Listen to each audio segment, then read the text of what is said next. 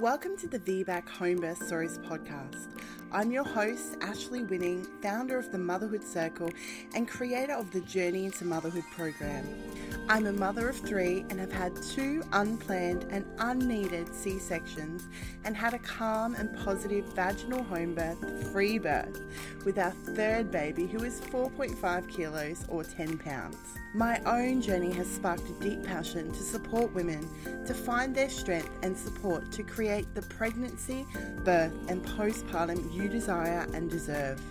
This podcast is for women wanting to learn more about VBACs especially home births, and professionals who want to learn more about how to support home birthing women.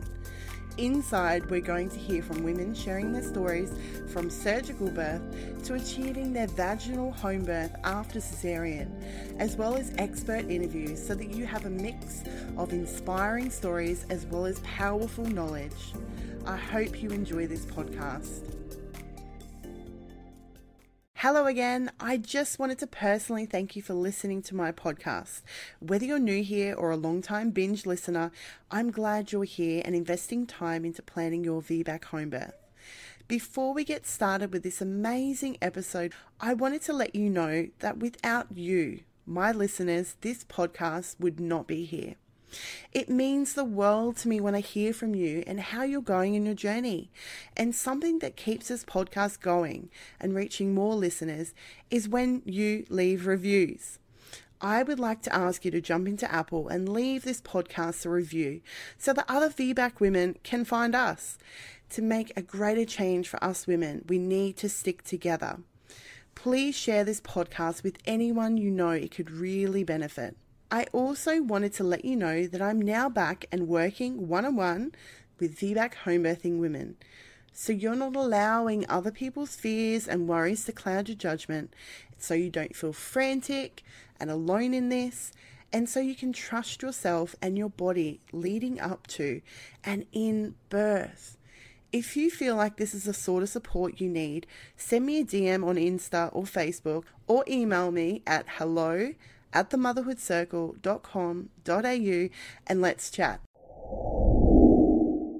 Hello and welcome again to the show. I'm really excited because I've got Tahlia on the show today, and I've been in contact with Tahlia from the free birth community groups for a very long time. During my pregnancy, Tahlia came along, and so I've watched her grow in her journey actually from the first time she was pregnant, right the way through to her birthing her baby, and now in her postpartum. So, this is really cool for me to get her on the show and hear her story, you know, in life and get to hear it in life rather than just through text and in groups. It's not as personal, I feel, through groups. So, it's really cool to get on video today and have a chat with her. Um, so, please welcome Tahlia. Please tell us a little bit about yourself. Hey, well, obviously, my name's Tahlia. Um, I'm from the South Coast, uh, New South Wales in Australia, and I'm a mama of two puppies. My daughter Piper is 18 months old, literally as of yesterday, wow. and my son is 11 weeks old tomorrow. So yeah, and um, I had a um, a traumatic birth with my my first and then I went on to take back my autonomy and ended up, you know, having a mother led pregnancy and chose to free birth my second after I was told that I couldn't. So yes, yeah. yes, I know that was some of the a lot of the um posts in the first part of your pregnancy, and I imagine some of that had to do with the fact that your babies were so close together because women ask me all the time, how many years were there between your births? And I was yeah, like, um, you know, it's like such stigma. Like, there is. Oh, it's crazy. Um, yeah, no, that was one of the things is that they they said to me. Um, I remember after I had my daughter, they said you can't fall pregnant for eighteen months. I thought mm. it was you can't have a like a, the births have to be 18 months apart but apparently you can't fall pregnant for 18 months and i fell pregnant at six and a half months postpartum mm. Yeah that's that's one that i hear all the time um actually yeah and people come to me and ask that question and then and then I say to them like the the date between like having babies close together for rupture rates because that's the biggest concern for VBAC is so much less percentage than me with a special scar. So for me, I'm like, Mm. well, I don't know what the actual rupture rate is for that, but it's like it's only minimal. But for me, I was sitting around two percent or something with my special scar. So yeah, exactly. Yeah. awesome. Well, thank you for your introduction. Let's get started on your first pregnancy and let's go to your first birth. Yeah, sure. So it was 2019. Um, it was, I think, April. I found out I was pregnant. It was actually a funny day. My sister, I don't know, I was joking around with my little sister who was living with me at the time, and she was like 13 or something. And I kept saying to her, "Oh, like my boobs really hurt," but like I haven't, like my periods hasn't come in like four days, and I'm just like, "Nah, it's coming, it's coming." I know, I know all these feelings. I'm like, it's fine, but I was like super emotional, and me and my partner um, literally just got engaged, so I was like bawling my heart out on the floor, screaming at him about wedding stuff, like just super over the top, like for me like it was just strange for me. And so my sister was like, dude, I think you should do a pregnancy test. And I was just like, no. And she was like, dude, you're so emotional. Your boobs hurt. She goes, trust me. And I was like, oh my gosh. So I went and like pranced around being the Capricorn I am going off to prove a point. Um, and grabbed like this old pregnancy test that I had up in my cupboard for whatever reason. and it was up there and I was like, you watch, you watch, it's going to be negative. So I went into the bathroom and I was like prancing around and being like, this is so stupid. Why am I doing this? Anyway, I peed on the little stick and it came up with um, two to three weeks pregnant. It was one of those digital ones. And I was just like looking at it like, oh my God. And I was like mortified because I wasn't in a place where I was ready. I don't think you're ever ready, but I just wasn't in a place myself. Like it just, I wasn't expecting it. She wasn't consciously conceived. It was just a beautiful surprise. Um, and I remember literally, I'm going to be real raw and honest. I went outside and I chain smoked the rest of my packet of cigarettes. I'm not even kidding. I was so distraught and I just didn't know what to do. Um, and my partner was kind of like, the same as well. he was like, oh my goodness. But we came to a spot where we're like, you know, this is just it and this is going to happen and we can do this. Um, and yeah, from then on, we're like, okay, our responsibility just went out like up. And I went crazy. Like, I'm not even kidding. Like, I was like that. I don't want to put stereotypes to first time moms, but I was a very anxious first time mom. So I was like, looking into foods you can't eat, what prenatals you need to take, um, literally everything that mainstream media says that pregnant women should do. I was like doing that, but over the top. Like I was writing down journals about you can't eat this food because it has this risk of listeria and blah, blah, blah, blah, blah. Um, and it was just like, I don't know, I just blew it way out of proportion. And I can at the relate to that. Like, yeah, I can relate to that. I think, yeah. As a first time mom, there's a lot of anxiety and the need to be perfect as well and do everything perfectly. And I remember talking to my friends who had all, like, all my friends had kids young. So I was 28 when I had my kids. So they were already had their three kids and they were already in school. And they were kind of like, mm, yeah, okay, if you say so, Ashley. Yeah, and I was like, what? yeah, like kind of I had I had a few people do that. Like my mother-in-law, she'd kind of just like everything's gonna be okay. You don't need to do that. And I was just like, you don't know anything. And she's had five kids, and I'm just like, I know it all. you know nothing. yeah, yeah. So I um, yeah, I blew it out of proportion. I was just like doing what I knew best. So with me at the time, before I had you know come into my power and kind of like chilled out a bit with my personality and was a bit more okay with who I was, I was just like, I don't know how to be a mom. I didn't know that it was, you know, just an internal spiritual, it was a rite of passage. I had no clue that it was um, you know, just something that is internally in us from the time that we are born as women. I thought it was something that you had to control and something that you had to purposely do because me myself, I didn't have the best um, maternal relationship with my own mother growing up. So I had no clue. Like I was just like, okay, we just we feed it and we get things and we do everything right and eat the right things and say the right things and go to all the appointments and do what we're told. Like that's just the internalized misogyny that I had in my head that I don't know how to do this. So I need everybody else and I need to control it. Um, so yeah, I think basically I went to my first appointment with um, I, I go to Waminda, so people might know Waminda from the Birth Time documentary. Um, it's like an Aboriginal corporation here on the south coast. Yeah, definitely. If anyone's Yeah. seen that, they'll know. Yeah, for sure. Yeah. So my midwife wasn't Mel, who's in the birth time doc, um, doc but was her colleague. Um, so I went to my midwife. Uh, Well, first I went to a doctor's appointment and they did the confirmation of bloods and it all came back. Yes, you're pregnant. And I was like, oh my gosh. And then they gave me like a, a scan for a dating scan. And I was like, do I need this? And she was just like, oh, yeah, because you need to find out when you're due. And I'm like, but I know when I'm due. And I had no clue about due dates then. So I was just like, all right. I ended up having five different due dates for my daughter. So they just, no clue. But um, yeah, from then I got um, referred into the antenatal clinic at Waminda. And that's when I saw my midwife. And she's pretty chill. I have a lot of respect for her, um, given that she studied in the system and, you know, works in the system. Um, not exactly for New South Wales Health because they're a like a private registered, you know, organization. Waminda is. It's away from the system, but it's still the system. They're still governed by the same authorities. So she was pretty chill though, considering all of that, and I really got along with her, um, which was good. And she was good in a way that if I had any issues or I was super super anxious about things, she was kind of just like, um, you know, it's okay, and this is what some people choose to do, but you don't have to do this or whatever. Um, but yeah, basically, I went to her.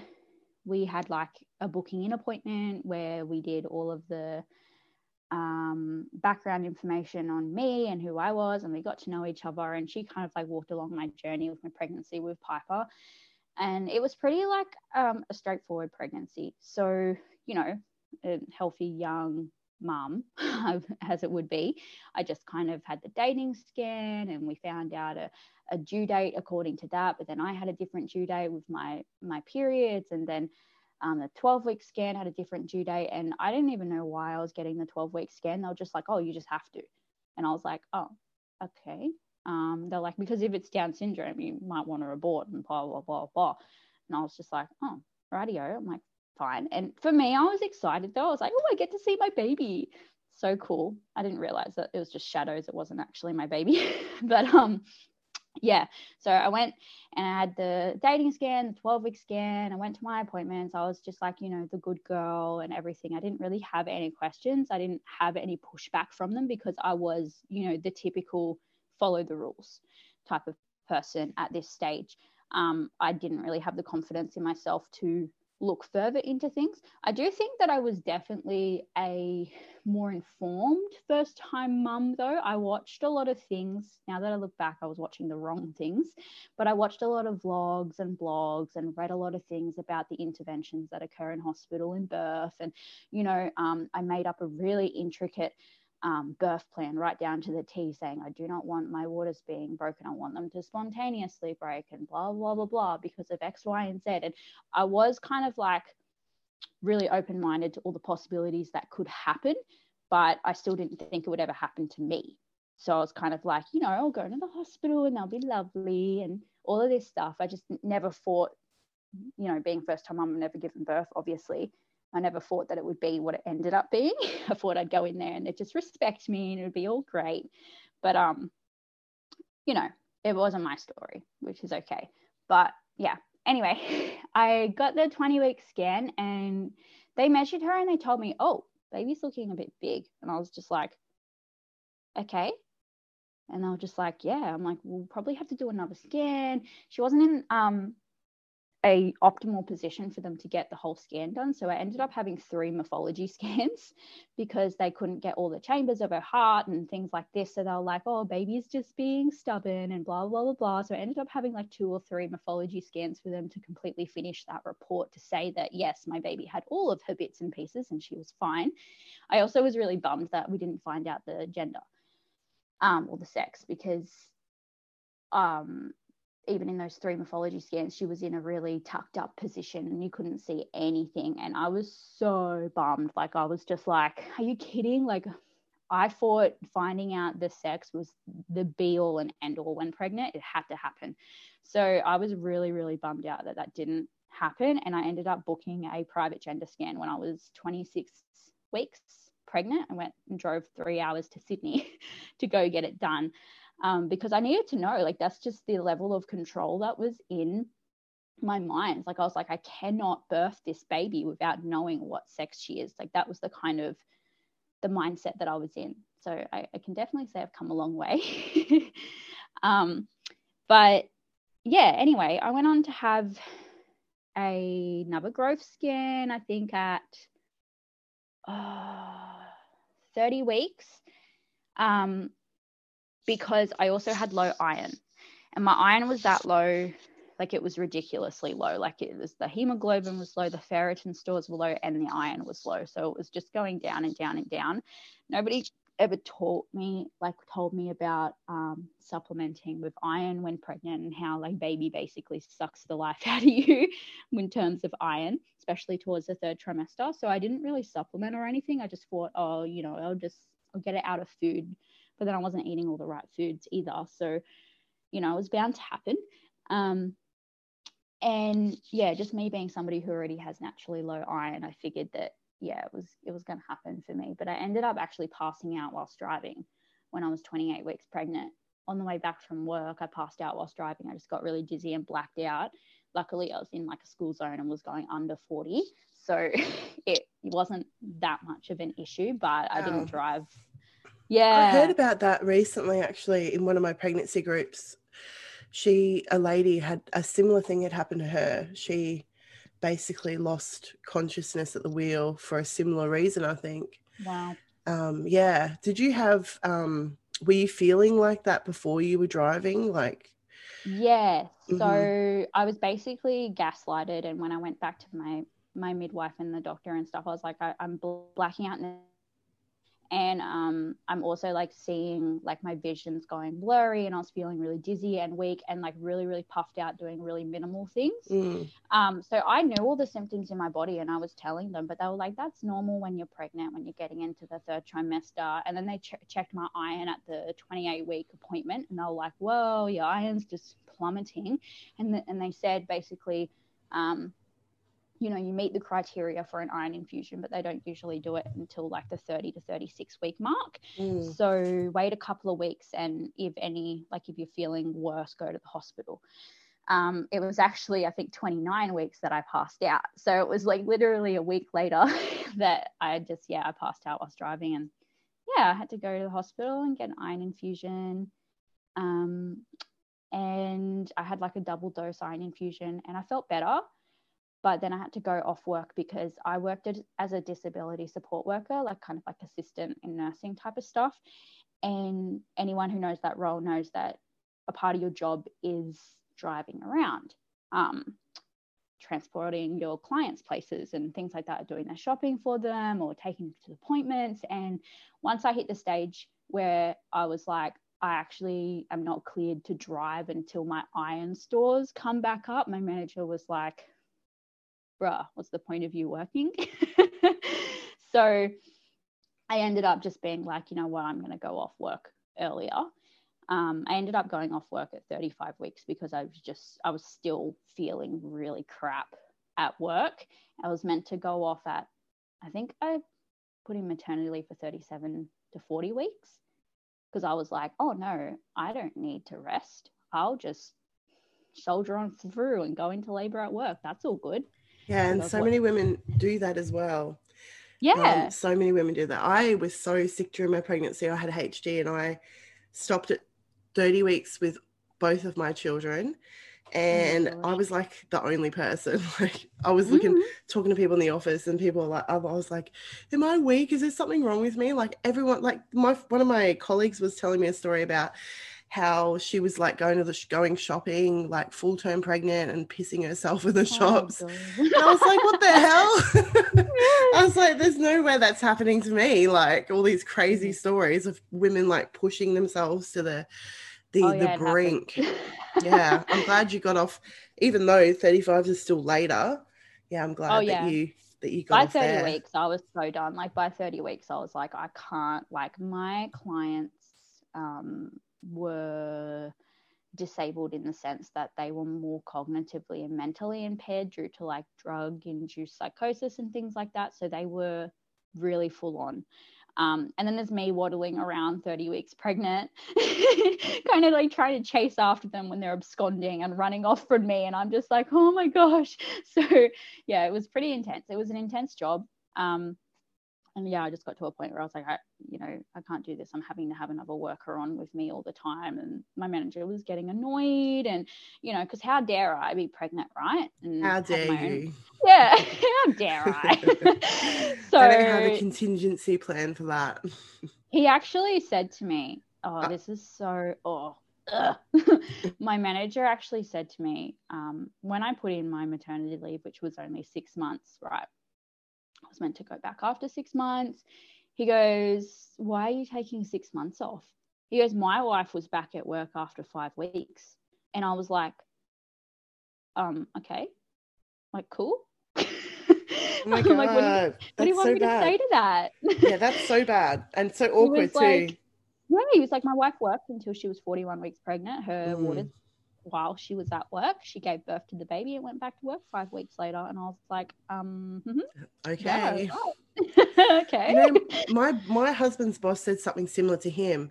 He took off one week when I was pregnant. Uh, when I was pregnant, uh, he took off one week for my due date, like because I was getting induced and all that sort of stuff. So we knew. And and his boss Yeah. is like, "So what are you going to do for the rest of the time? Like once the baby's born, what are you going to do for the rest of the time?" my husband's like, "Um, we're having a baby, like." Spend time with my wife and my child. I don't know. It know. was so do? weird. It was so weird. When he said that, I was like, what is wrong with your boss? I like the detachment. so weird. Yeah, it's crazy. But yeah, no. So basically, um, that my baby was measuring in the 97th percentile. At the time, I started looking into growth scans and how they were not accurate, very not accurate. Um, how they could be up to two pounds not accurate, type of a thing. And why ultrasounds are inaccurate based on the measurement and you know all of the scientific stuff behind it because I was genuinely curious like how do they know? Like it's just shadows. It's just ultrasounds bouncing off a mass which is my baby to get back an image. So I was like they can't possibly know right? But yeah they told me 97th percentile. And so I went to my OB clinic. Um, so for some reason not even my midwife knew why, but during my preg clinic, I don't know why, um, but apparently in this area, everyone who's going through like Waminda or another antenatal clinic like Binji and Burai, which is like another Aboriginal one, or just anyone who's not going through the hospital system has to go through the clinic, which is the hospital one and they see an OB like once or twice during their pregnancy, even if they're low risk. So originally it was a high risk clinic. I wasn't high risk, but apparently my midwife told me in my second pregnancy that I became high risk when my iron dropped below the the parameters of normal. And I was like, wow, that pathologizing, right? Because I felt fine after I got my infusion. Um, and my pregnancy was normal. I didn't have any complications. I was fine. Everything was fine. But apparently, I was now high risk because my iron was low, even though we rectified it. so I don't know. But even before the low iron, I was referred into the OB clinic and I went there and I remember her and she was an asshole. And that's the nicest way to put it. She was cold and malicious and like she would just like talk to you in like one word sentences and be like up there or do this or whatever and just like super i don't know degrading.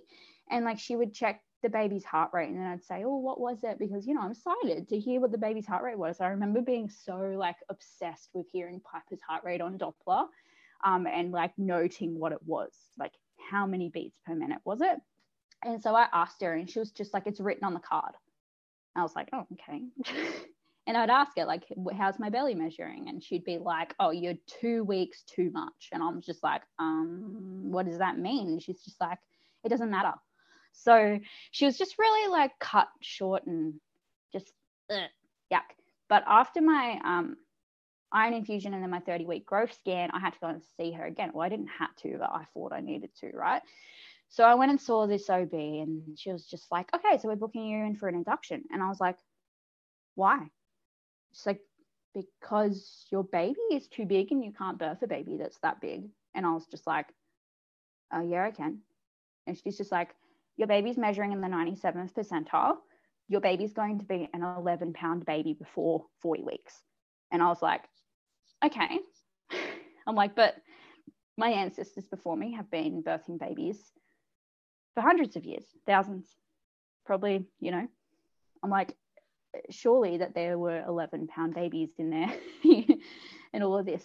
Um, and she was just like, it's just safer if you get induced.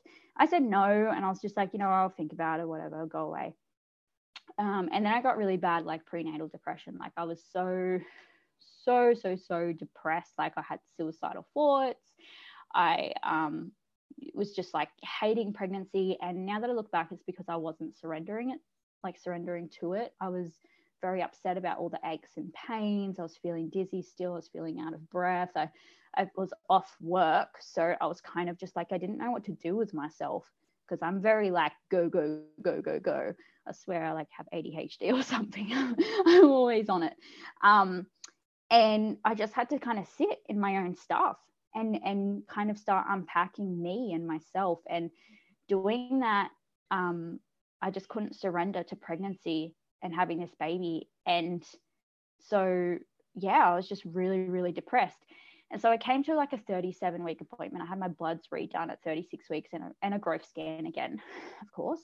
Um, and the growth scan came back that she was in the 95th percentile so now the ob was like your iron is still low after the infusion, much better, but still low. Um, and she was like, I think we need to induce you because your baby's still measuring huge, blah, blah, blah. It's safer. Um, and yeah, so I was kind of like, right, I actually went to the 37 week appointment with my mother in law because I felt so unsupported. Every single time I went to that OB, I left crying, like bawling my eyes out because she just like say to me that you need to be induced and you don't know how to birth your baby. Kind of said to me that because my low iron is this and this and this, it could be doing it to the baby. So it was all you, you, you, you, you. And I thought that there was something wrong with me and that I wasn't growing my baby right and that, um, you know, she just kept projecting all of this blame onto me and that she was trying to protect me by introducing things that I've already said no to a thousand times. So I was kind of like just done. I walked into the 37 week appointment with my mother in law as support because I asked her, I said, I'm not coping with this lady. I didn't know that I could just cancel. I didn't know that I could just walk away and be like, um, no, I don't deserve to be treated like this. So I brought my mother in law almost as a buffer. And oh my goodness, was she well behaved when I brought my mother in law with me? Like, how convenient, right? so my mother in law came and Dr. John was there. I don't know if I should say names, but that was her name. And she kind of was more placid. Um, but I asked for an induction so after beating me down week after week after week, saying you need induction, you can't birth this baby, I went in there for mental health support. I kind of went in and said, I'm not coping. I can't do this anymore. I need this baby out. And I actually begged her for a stretch and sweep. I was like, Can you do a stretch and sweep like today? And she's like, No, because you're too early. 37 weeks is not an optimal time to do a stretch and sweep. We usually do it from 39 weeks. And then I kind of like, she couldn't see past me sitting there crying, saying that I wasn't coping and I'm suicidal and all of this stuff. Like instead, she was like, we'll book your induction. But to be fair, I did, I did ask for it. Um, but I just didn't know what else could be done. Like I didn't know that I could have mental health support to get through those last few weeks um, or anything. I just thought I need this baby out or I'm going to like kill myself. Like I just felt so unsupported my midwife at Waminda didn't understand what was going on, didn't know, I guess, in hindsight. I didn't feel like telling her. I don't know why. There's probably a reason. um, but yeah, and I, I just yeah, I just felt really, really unsupported. And the only the only thing in my head that I could think about that would make me feel better is if I got this baby out. So I was like, fine, you know, she said induction over and over and over again. Let's just do it. Let's do it. Get this baby out. I'm done. I want to meet my baby. I'm sick of this. I'm she booked it in. Quickly, I got to 39 weeks. So a couple of weeks went by and I got to the day, the day before actually. It was a Monday. I was meant to get induced on Tuesday, right? And they call Monday and go, Oh, can you come in today instead? And I was like, Oh my God, no, no, no, no, no, no, no. So in this past two weeks, so from 37 weeks to 39 weeks, I um, started really thinking about it and I started getting a really bad gut feeling around it. I don't know why I didn't follow my gut feeling. I think it's just because I didn't know about intuition then. Um, but I kind of felt pressured to go through with it. So I actually booked a stretch and sweep Monday um, with one of the women, the midwives, because I wanted to try a last resort before having to go into this induction on the Tuesday. Like I thought I had to. I thought it was like a contract signed in the stars. Like I wanted this. Um, I didn't really want it, but you know what I mean? Like I felt like I was obliged to do it. Um, I actually called them back. They called me on the Monday and were like, "Can you come in today?" And I called them back and I said, um, you know, can we just like wait or whatever, see if the stretch and sweep kicks in and works? Um, and they'll just like, no, we've booked the induction. Um, you have to come in. Like, we can't cancel it. It's been booked. You have a bed for you, like waiting. And I was like, oh, okay. Um, so I felt like I couldn't push it back. And also my best friend from the Central Coast. They didn't give you a choice either. And language is so no. important in and I experienced this myself as a um well, through any time I go in the system, this is the language that you mostly get offered. You get you know no and you have to do this and you know and that's not how they should be speaking to women they should be thoroughly explaining their choices yeah. and getting informed care because people uh, informed consent because people talk about oh, she gave her consent. She signed the form. Somebody said this to me recently. I asked your consent, and I and I look back at that conversation, and I remember consenting to something, but I didn't ever know what I was consenting to, exactly. and we consent to things, but we don't know what we're consenting to, or right. we don't feel like we have a choice, or we don't even know we're actually consenting to anything. We're just going along doing what we're told to do, um, and that's that really makes me angry when I hear because there's so many women on the podcast um, uh, sharing the same story. You know, we we only know when we've had these experiences, and then we come out and we get told, and we're like, oh my god, I had a choice, and that yeah. I believe is where a lot of the trauma comes from as well is um, processing that there was a different alternative way um, yeah. and that you feel that you felt failed by the people in the system. And then also sometimes we feel like we failed ourselves because like is when you step into your own radical like responsibility and taking charge of yourself you feel like like i know for myself i felt like for a long time why didn't i dig deeper? Why did i just go okay like why didn't i look into it? And then i kind of had to be really kind to myself and be like you didn't know to. It's not your job. You're not, um, you know, a medical professional. You're not. So a, true. Yeah. You know, I didn't I know the same. about that. Yeah. I felt the same. I all my trauma probably stemmed from me blaming myself for not knowing things that I felt that I should have known, but how was I supposed to know? Because I'm not a doctor and I don't work in the system and I don't know, you know, all of these things. And it feels like sometimes you have to be an expert to navigate life because if you don't know everything, you just get blindsided. And it doesn't matter. Like recently, I was in the hospital for my daughter who had a neck injury, and it's like, you don't even know the tests that they're recommending or anything.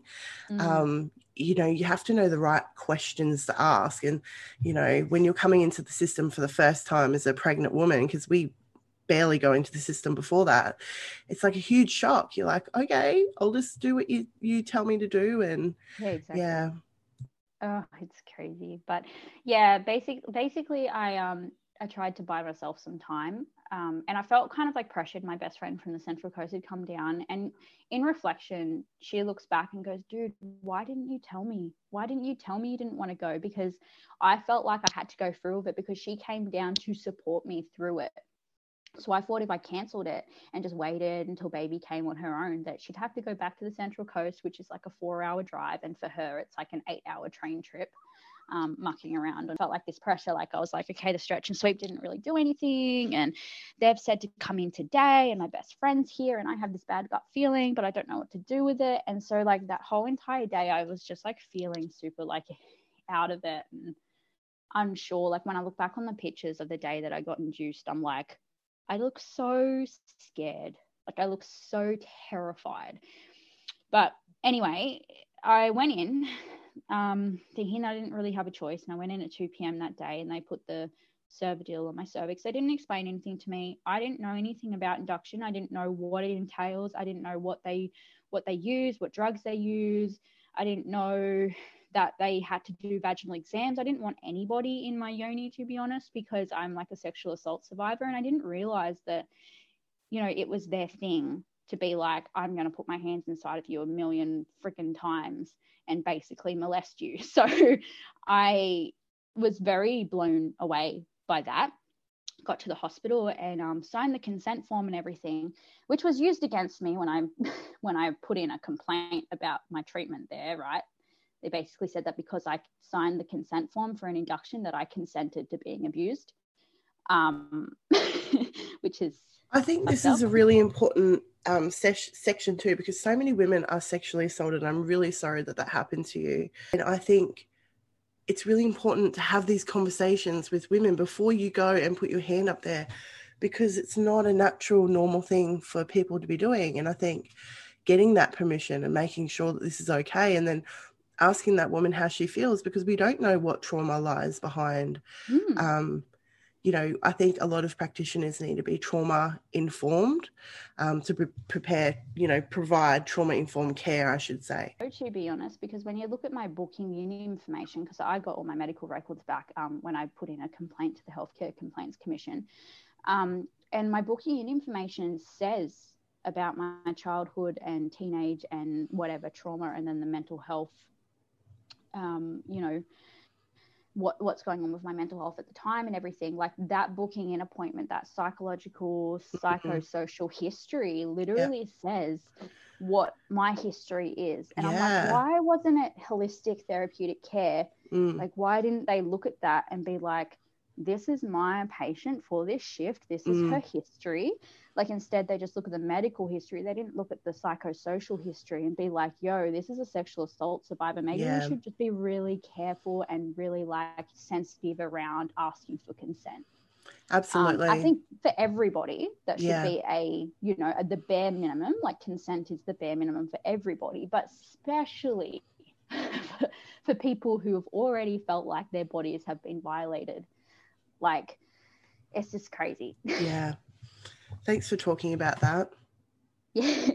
Um, but yeah, basically I went in and they put um she was like, I'm gonna do a cervical exam now and I was like, Oh, um, right, okay. I didn't really know what that meant. She's like, take your undies off and sit on here and blah blah blah. And I was like, oh my god. And it was so uncomfortable. It was so flipping uncomfortable. Um, wasn't nice at all.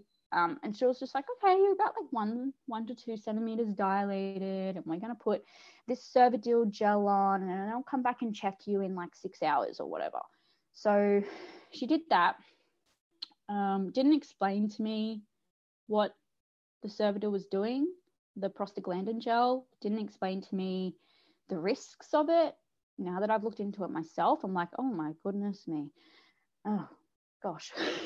um, but yeah, just didn't, you know, and I had to sit really uncomfortable sitting there with the monitor on. She goes, I have to monitor baby. She wasn't, she didn't tell me that the reason that they're monitoring the baby is because they're waiting for um, a change in the baby to know if it's affecting the baby badly or a change in myself to know that I'm having an adverse reaction or whatever. Because if I had have known any of this before the induction, that the reason that they monitor so much in induction is because it's actually stressing the body out so much more than uh, say a natural vaginal birth does I would have been like, no, this is putting my baby in danger and it's not natural.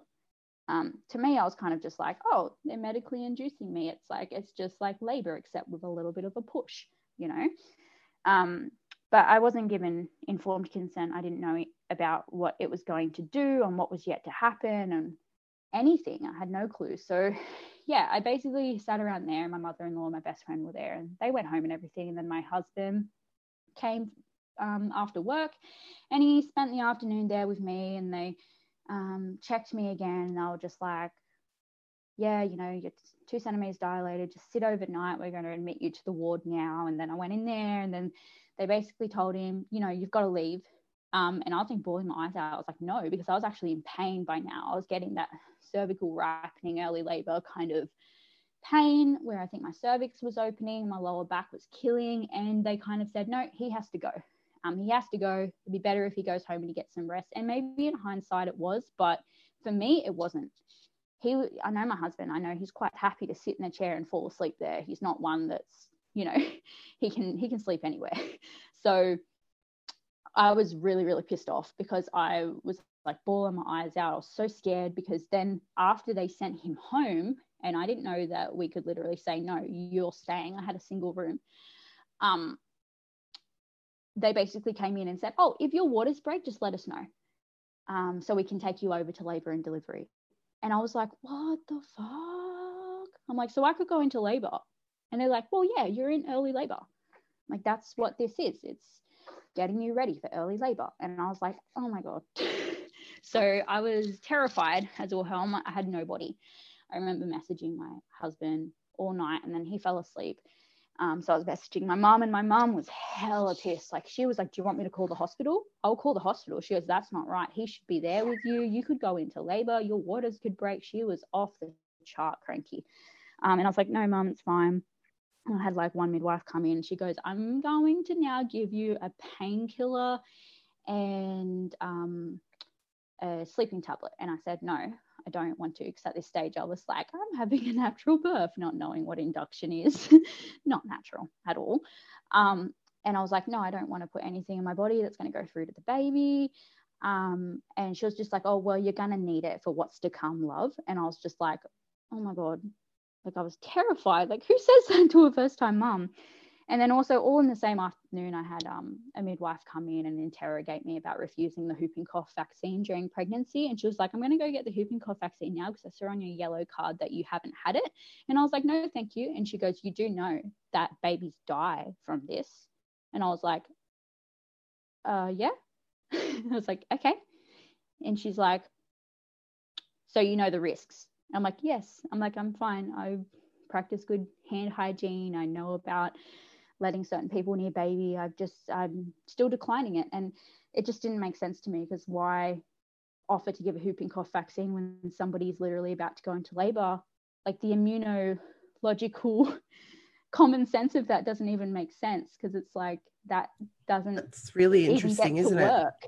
Yeah. It doesn't get to work. It doesn't cross the placenta. It doesn't do it. It doesn't even have time to cause an mm. immunological response. So like, and then somebody who's going into labor. Why would you want to cause an antibody and immuno response when somebody's going into labor? Like that's just a recipe for disaster, right? It was in- so, it's an interesting choice. I, I haven't heard that one before. Yeah, she literally wanted me to have it right then and there, like after the prostaglandin gel had been put on my cervix. And I was like, what? No, that doesn't make sense. So yeah, my heart was like beating out of my chest because I'm not a confrontational person. but I was kind of like sitting there, like shitting myself, like, oh my God, oh my God, oh my God, what do I say? Um, but yeah, I ended up saying no, and it was all, I guess it was all good. but anyway, fast forward to the next day, they take me from the ward um, at like six o'clock in the morning over to labor and delivery. I haven't slept all night. I was like leaning over the end of the bed, like actually in pain. Um, yeah, I think I got like one hour's sleep before they woke me up. It was a night shift nurse and she was just like oh hey I'm to bring you over to labor and delivery now. We're to get your induction started. And i was like i thought you guys told me it starts at eight. And she's just like oh might as well do it earlier. And i was like oh okay right. So another thing just out of my control.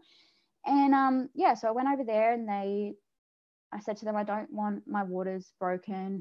And they're just like well it's a part of the induction process. And i was just like um okay they're like, yep, we're going to break your waters now.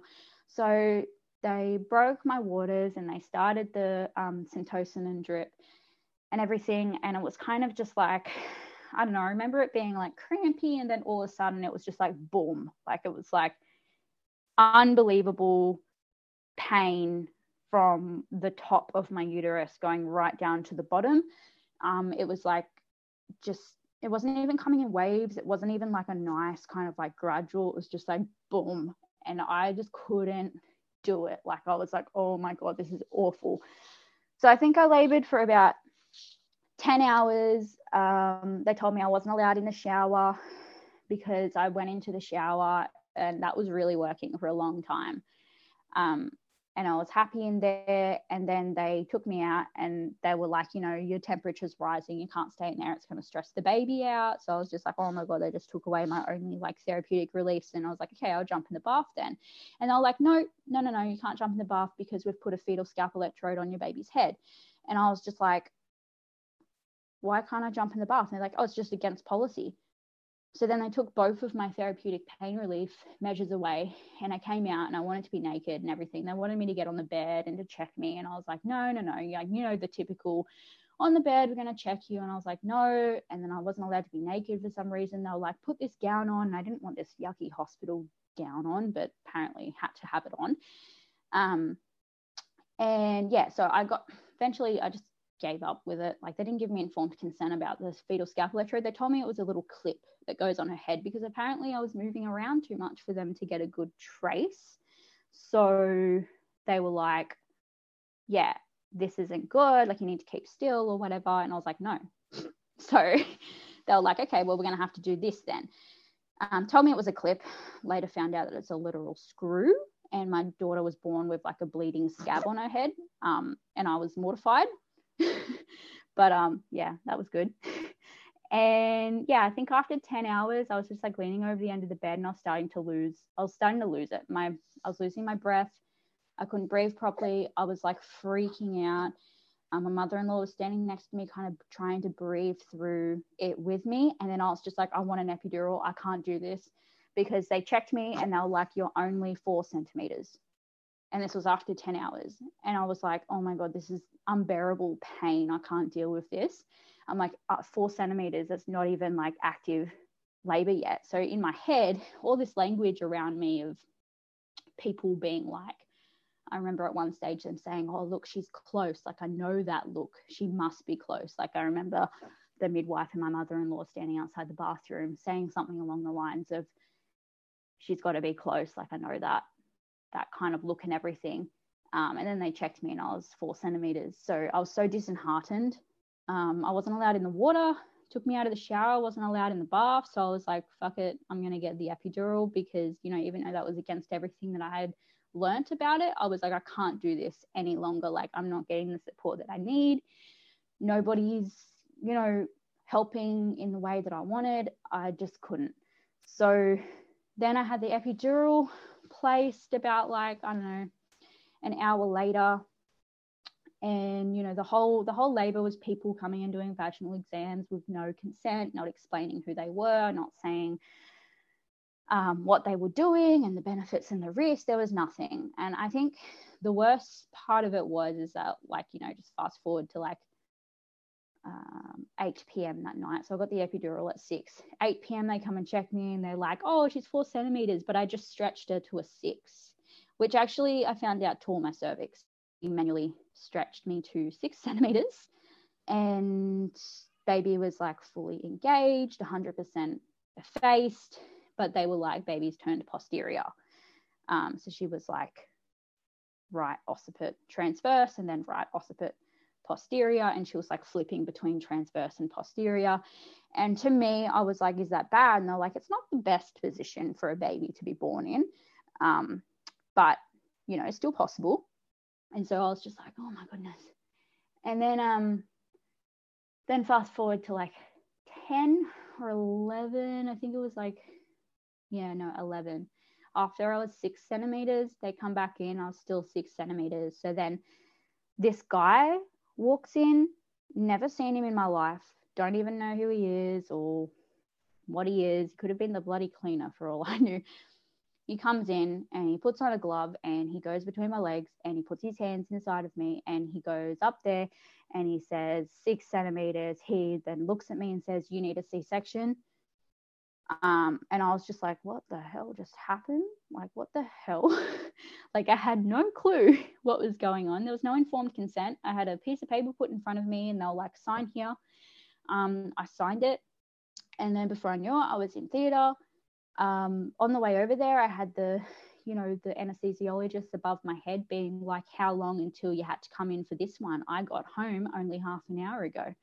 And I just felt like a piece of meat. Like I felt like a piece of me. And I just had this guy come in, put his hands inside of me. He didn't introduce who he was. I didn't know who he was at all. Like crazy. And then a million different midwives coming in putting their hands inside of me not giving informed consent about things. They ramped up the the drip to the highest and left it on that for hours and then realized that it was stressing me out. And you know i was never in distress and baby was never in distress but they were like this isn't actually achieving anything. Like we're not moving at the rate that you know they thought i should be. So yeah it was eventually the male doctor who i found out was the ob um, he made the call for a C section. Nobody told me why I was having a C section. Um, he did say that you have failed to progress, which is just lovely language to a first time mum, um, anyone, to be honest.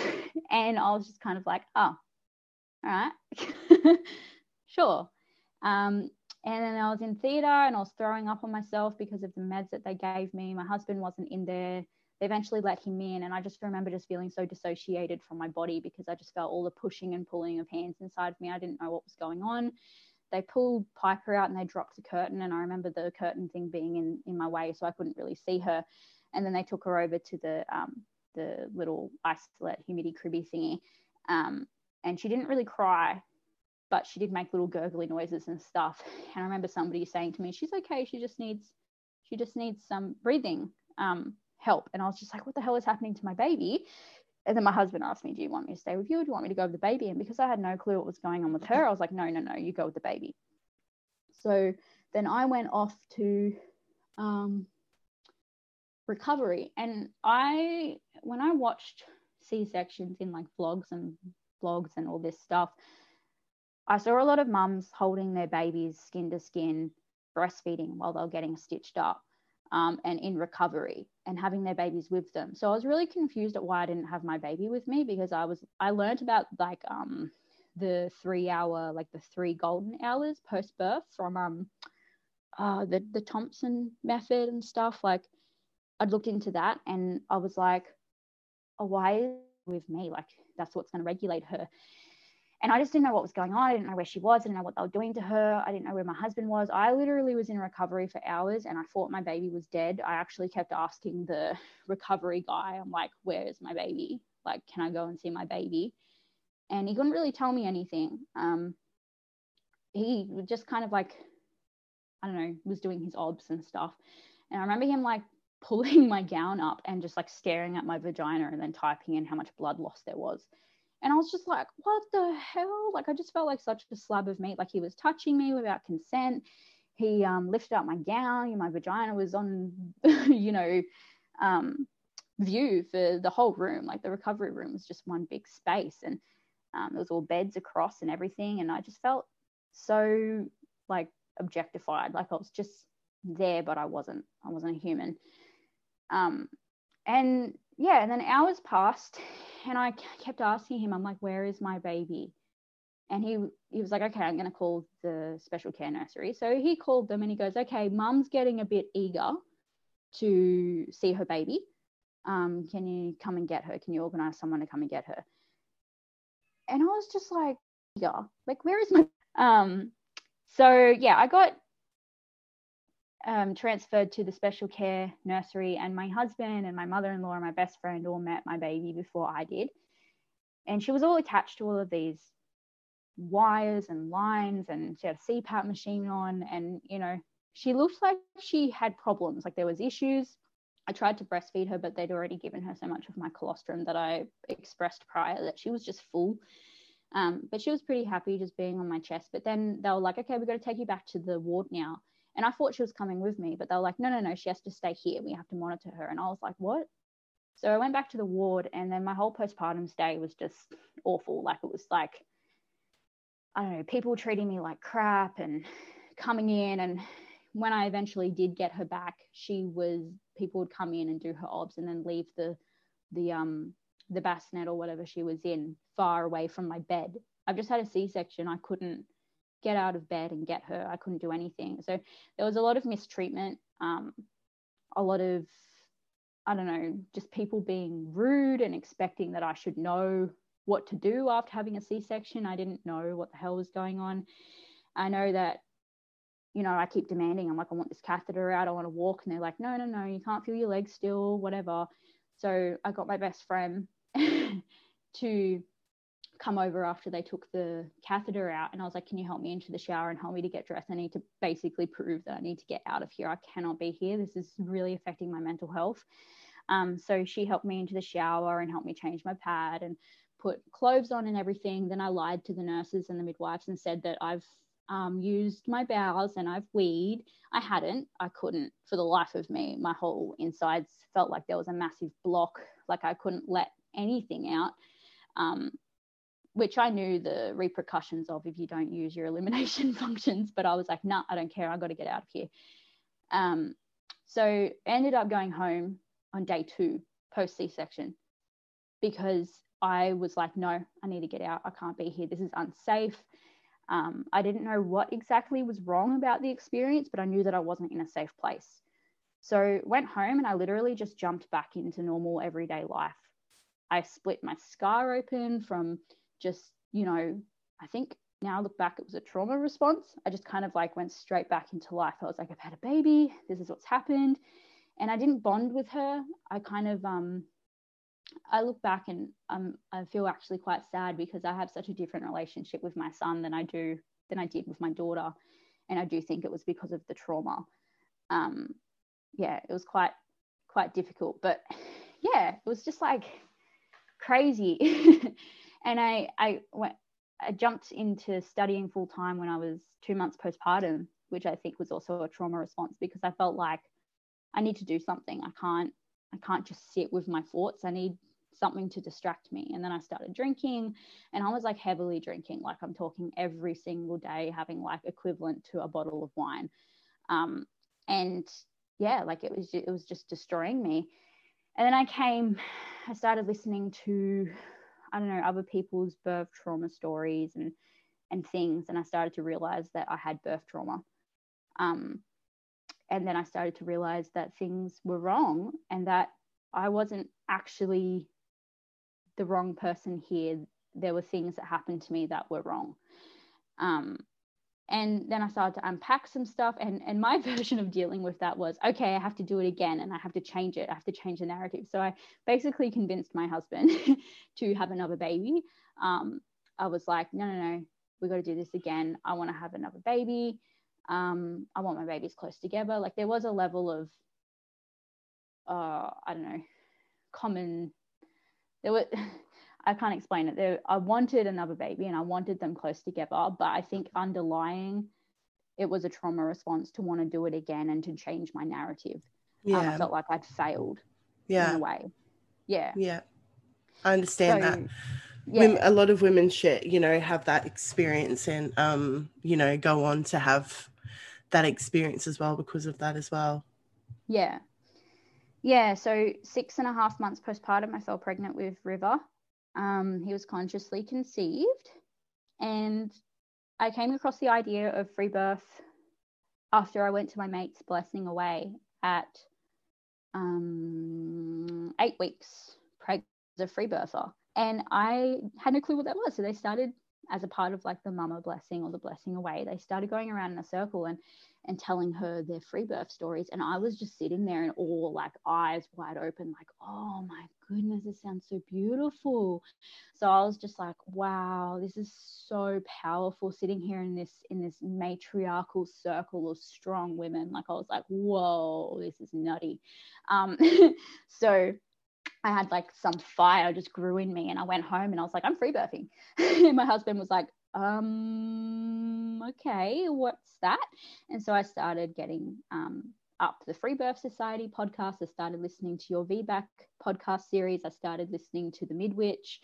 Um, I started listening to the Renegade Mama. I started listening to all of those type of podcasts, and I was just like, I'm free birthing, like that's it. And he was just like, oh, I prefer it if you home, like if you had like a home birth midwife or whatever.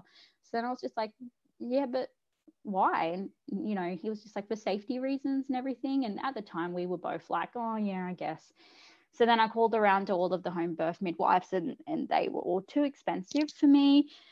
Um, we couldn't figure out a payment plan that would work. And I remember having a massive mental breakdown, being like, this isn't sisterhood. This isn't supporting women. Like, why why would they make it so expensive? And then when I looked into it and how they're all endorsed and all of this stuff, I kind of understood why they're like minimum five to seven grand each. But I just felt so um, invalidated and rejected. I, I remember like crying in the kitchen saying, I'm not going back to the hospital. And it's sad because like free birth shouldn't be, or like mother led pregnancy and mother led birth and whatever shouldn't be based on trauma. Like it shouldn't have to be, I had a traumatic experience. So now I'm going to do it differently. Like I think first time mums should be able to just be like, I'm going to do it differently without the trauma. Um, but yeah, I just remember feeling so, yeah, just out of out of touch with my body. And I said to him, I'm like, I'm not going to the hospital. You can't make me. It's not happening. And um, yeah, I just I just thought it was super unfair that nobody would support me. Um, and then I dove deep into all the podcasts and I was like, you know what? I can do this. We can do this by ourselves. We don't need a midwife. When I started looking into it, one of the midwives actually in the area told me, she was like, what would a midwife do that you can't in an emergency? And I was like, what? And she was like, well, if an emergency were to happen, we would transfer you to hospital. Why can't your husband call an ambulance? And I was like, whoa. And that sentence, like, seriously, I don't know, it opened up something in my head. Like, I was like, holy crap. Like, there is no reason to have somebody there watching me birth and labor, waiting for something to go wrong. Um, Isn't it amazing when midwives, when you when you're looking at someone with authority and who you want to be at your birth kind of thing, mm. and they turn around and they support you, like they know that like this is the only option, and they know this is what you want to do. I had a midwife yeah. say something similar to me. She said to me, "I know you can do it, and I know you will do it." And I was like, exactly. Wow. But you're a midwife. So yeah. I was like, like you're a midwife. You're that. registered. And she's like, you can do this. And I was like, she believes in me. Like if she believes in me, then I can believe in me. You know what I mean? Like it was like exactly. amazing.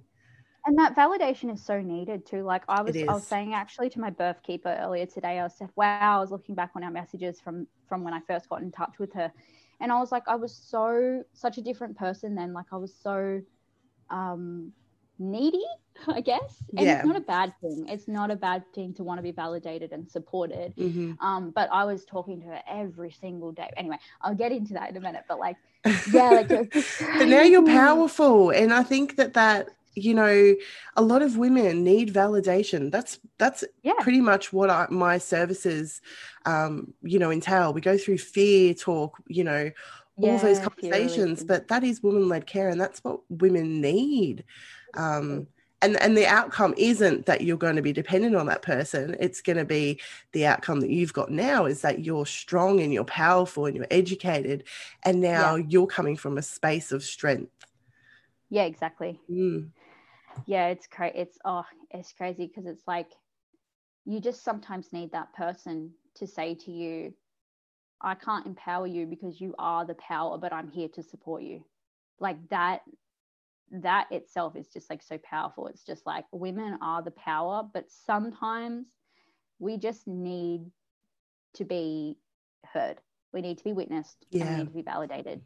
Yeah, like, holding space is such an important um, thing that we don't have in our culture anymore. Yeah, so yeah, it was it was actually crazy because when I was pregnant with Piper, um, my husband was the one who said, "Why don't we just have her at home?" And I actually said to him, like, "This is the level of growth, right? And this is just so misogynistic." I said to him, I was like, I'm not comfortable with having a home birth until I'm a qualified midwife so that I know what to do in an emergency. Like, how detached is that from your body? Like, I was so detached from my body and my baby that I thought I had to have a three year qualification to know how to birth my baby. It's almost like that expert where we're living in expert culture where mm. you have to have a qualification degree because that's what they set you up when you go to school. You, have got yeah, your end goal go is uni. university. You've got to get these test results because you're going to university, and the kids are like, don't even really know what they're going to university for and they go to university yeah. and they do something for three years and then they're like yeah nah, no, like, I, like I think I want to do something else like they're still That's babies me. themselves and but the university is like getting all this money and the government's getting all this money. It's like, cool, cool, exactly. cool.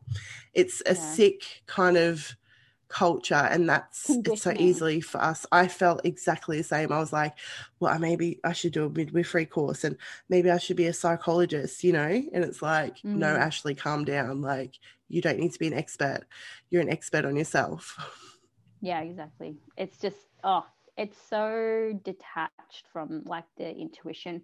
It's like intuition versus institution. It's so messed up.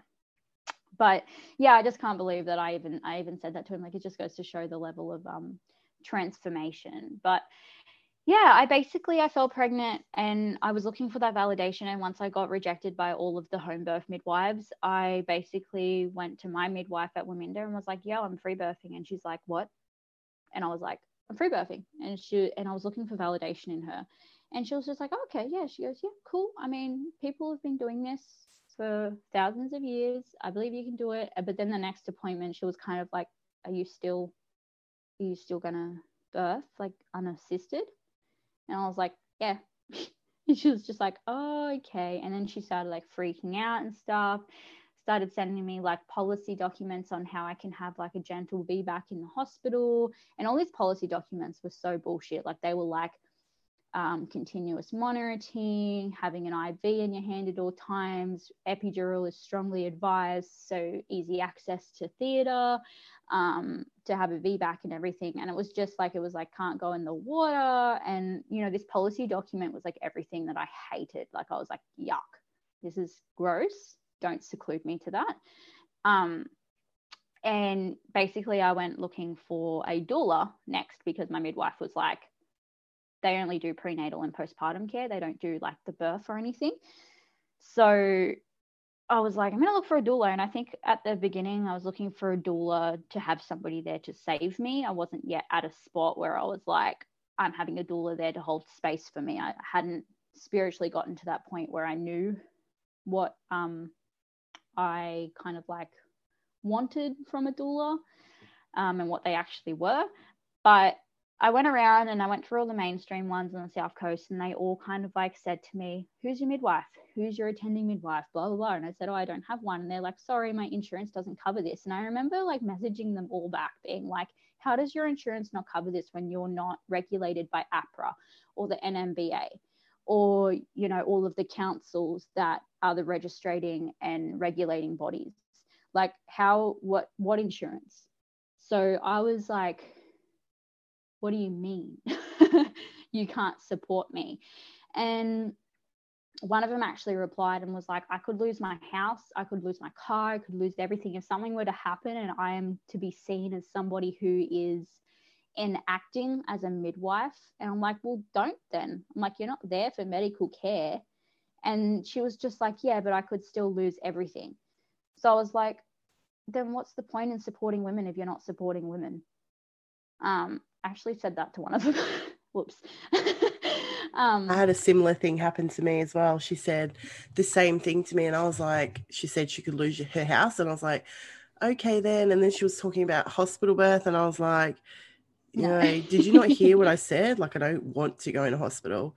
It's funny yeah. how people try to change your story and what you want to suit them. Yeah. Um, but yeah, you know, I learned, I think this is really important, and I'll do another topic on this, but it is important for people to understand when they invite someone in their birth. I thought when you when you invite have a doula, they support you. But when I started speaking to doulas, I started to realize that they support women as long as it's on their terms and that's fine you know yeah. on in the hospital that's what they're comfortable with you know maybe on in home birth if there's a midwife so it's really important to find like a birth keeper or a um mm. a free birth doula and then have those conversations about what their role is because that's another topic altogether because some yeah. will act as a medical professional and overstep that boundary and that's okay if that's what you want but it's not okay if that's not what you want. Yeah, exactly. Yeah, it's oh, it's crazy. I didn't know what I wanted from a doula at the time. I think it was more of a um a reassurance for my husband even, but as um the the birth keeper that I ended up with, it was far from that. It was it wasn't a validation for my husband. It was full blown support and it was so beautiful. But yeah, I basically got in contact with one who was a free birth doula and she said, Oh, it's just half an hour too far south for her. But she turned around a few weeks later and goes, Oh my goodness, I didn't even think to tell you about this woman. And then she she introduced me to Sammy, who is um, at the Naked Raw on Instagram. And she is a radical birth keeper who's, um, you know, she's just, she's firecracker. She's amazing. Like, I see her as a friend now. Like, it's, yeah, she's just awesome. But I got in contact with her. And at first I was so reluctant. I was like, oh, I don't know if I can afford this and blah, blah, blah. Like I was just like super not in my power or anything. I was very um, victim complex, very low, very not knowing what to expect from this. And she kind of just held space for all of these emotions to come out. Like I was saying to her this morning, I'm like, I just looked back on our messages and we talked like every single day of my pregnancy. And she goes, Yeah, because that's what you needed. You needed somebody there. Um, and some of it was just like stupid shit. Like it would be like me ranting on about something that happened in my day, but I'd let it out. And it, you know, it brought us so close that having her in my birth space was just, it was like, she was a part of the furniture. Like there was no there was no consciousness that she was there or she was going to change anything or anything but yeah. But um basically i then hired her and we kind of just really dove deep into fear releasing. Um, i remember sending her things about all the fears that i had about free birth um, about mother-led pregnancy about what was going on with me. Um, I dove deep into the Free Birth Society podcast, so deep that I was like, no, nah, I'm not getting any ultrasounds. I'm not doing this and I'm not doing that stuff. That when I was pregnant with River, um, I did book in to the hospital because I wasn't like strong in my free birth everything at the time. And I didn't know that you don't have to book in. Like if you were to transfer to hospital, they can't refuse you service. Like that is a thing. Like you don't have to book in to be on the safe side. Like that's not that's not a real thing.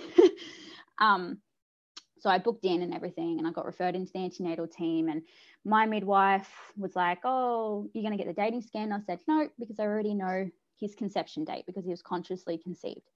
And then she's like, "Oh, you're going to get the 12 week scan." I was like, "No, because if he has Down syndrome, I'm not going to abort him." And then she's like, "Okay, you're going to get the 20 week scan." I was like, "No, because I'm trusting my intuition and everything." um, it did change my whole first trimester with him was so chilled out. Like my pregnancy with Piper was like vomiting and stress. And, you know, maybe it was because of the space that I was in and the lack of support that I had spiritually with her. But like I felt so sick and so disorientated with her pregnancy that when I had my first trimester with River, I was like, there has to be something wrong with him. Like, why am I not getting morning sickness? Like, I had this idea in my head that if I'm not getting morning sickness then my HCG levels are not high enough. And that means that there's something wrong. Like he might be dead or who knows. So I thought maybe I had a missed miscarriage. Like it was just, I was in my head like crazy. so I ended up getting a 12 week scan, which I regretted because it was transvaginal and then abdominal and then transvaginal. And it was just a really uncomfortable um, situation. And he was in there, heart beating away, all happy, chappy. And then I went down and got the blood test for the 12 week scan that you get with it. And it came back that I had low PAPP-A, which is like a protein deficiency. Um, and this is when I got classified high risk. And this is why my whole, I think, up to 20 weeks, it was like a big fight for my rights. Mm, um, I remember. Yeah. So I got diagnosed with low PAPP-A and I started to freak the hell out. So I was posting on the wild pregnancy um, free birth group, like, oh my God, as other people had low PAPP-A, apparently it's heightened risk of preeclampsia, um, intrauterine growth restriction, um, you know, all of these other things. And based on that, I was like, okay, I have to get the 20 week scan um, because I need to see if there's any notching or anything in um, the arteries in the placenta, meaning, you know, other nutrients is being, um, what's it called, not going to the baby properly and causing him to be too small or whatever. So I had it in my head that I need to have this 20 week scan because um, not to check if he had all of his arms and legs. I didn't really care about that. Um, and not to check placenta previa because I'd done research into that and it's actually been debunked that they can't diagnose it at the 20 week scan. But to check the placenta flow, the nutrient flow. So I was like, that's validated. So I went and got the 20 week scan because of this low PAPP-A. And in hindsight now, I'm like, if I hadn't have got the 12 week scan, which was completely optional, I'm like I never would have gotten that blood test. I never would have known I had low PAPP-A and I never would have gotten the 20 week scan. I never would have had all of this anxiety about my baby being too small. I know throughout my pregnancy, um, when I did my own antenatal checks, I'd check my urine, um, check for proteins, anything that was um, symptomatic of preeclampsia and things like that, like swelling and my blood pressure and everything. Like I checked all of that myself, but like that fear would never have been there if I didn't know that I had low PAPP-A. So it was just like a pathology that didn't need to be there but it was and it was my story and i've learnt from it. But um yeah like it, he ended up being fine and nothing was wrong. Um but yeah i got the 20 week scan and after the 20 week scan they said that my placenta was low lying um which you know it wasn't. It was fine.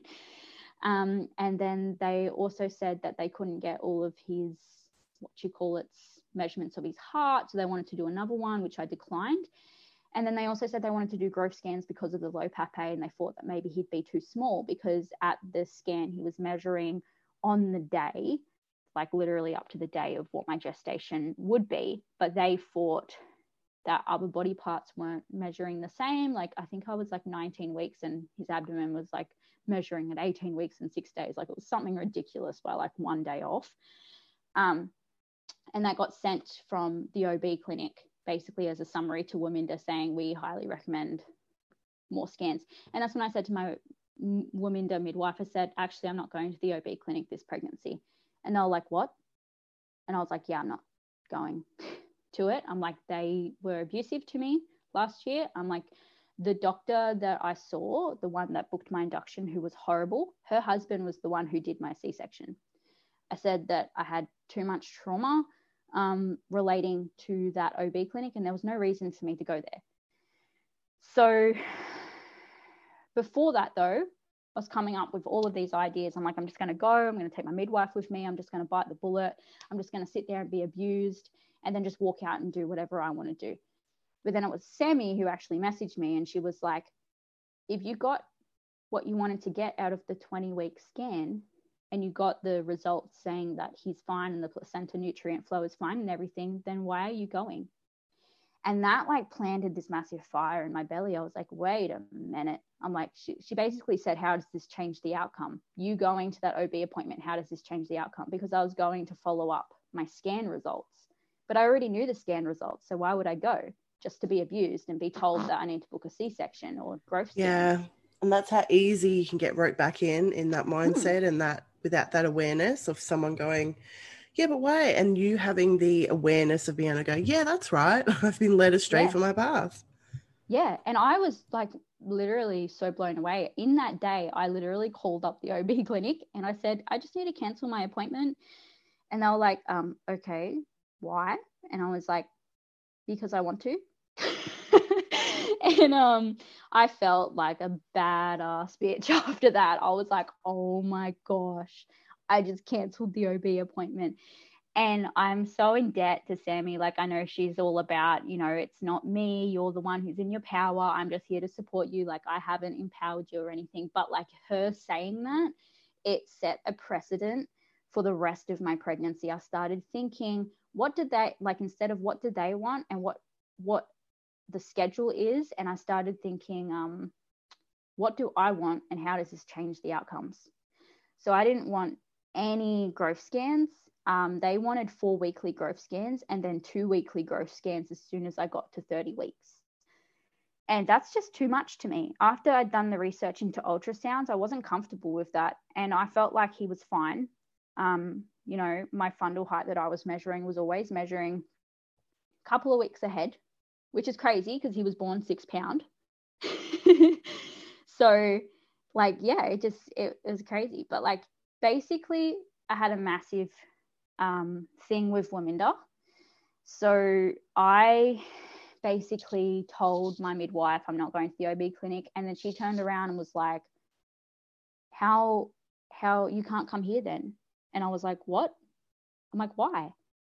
And she's like, "Because our policies state that if you are getting GP to midwife shared care, that you have to go and see an OB." So my support systems just dropped out. And so I was on the phone to her for hours being like, that's fine. Like, you know what? I won't go to you then and I'll just continue this pregnancy alone. And so then she started freaking out. And then she was like, okay, how about I go to the OB on your behalf? And then she started like emailing the um, Australian Council of Midwifery and being like, can I still support my client if they're refusing this, this, and this? And it turns out they can right? But before she got to that conclusion, it was, I can't support you if you're not following our regime. And she was kind of like, you know, we're not covered to support you and we have a professional transparency to tell the hospital what you were doing as if what i was doing was harmful in some way making my own decisions and this is a really good example of people who are so used to following policies and guidelines and not having an open mind i've worked in customer service a long time and so I learned very early on not to say no straight away to things because I mm. often found when I looked into it, I was wrong. When a customer said something and I, you know, I'd be like, no, no, no. And then I learned, I grew with that. And so I never say no. I, I mean, I can't in my business because I'm the boss. But when I'm in in another space, the, it should always be from a space of curiosity, like, you know, I support you. I want to support you as much as I possibly can. Let's look into this. Let me just have a look into this and see so I can come back to you knowing exactly how I can support you rather yeah. than no, you can't. Because I had exactly the same experience. My GP was like, no, you have to have this scan done. You have to have this. And I was like, actually, no, I don't. And yeah, he's like, exactly.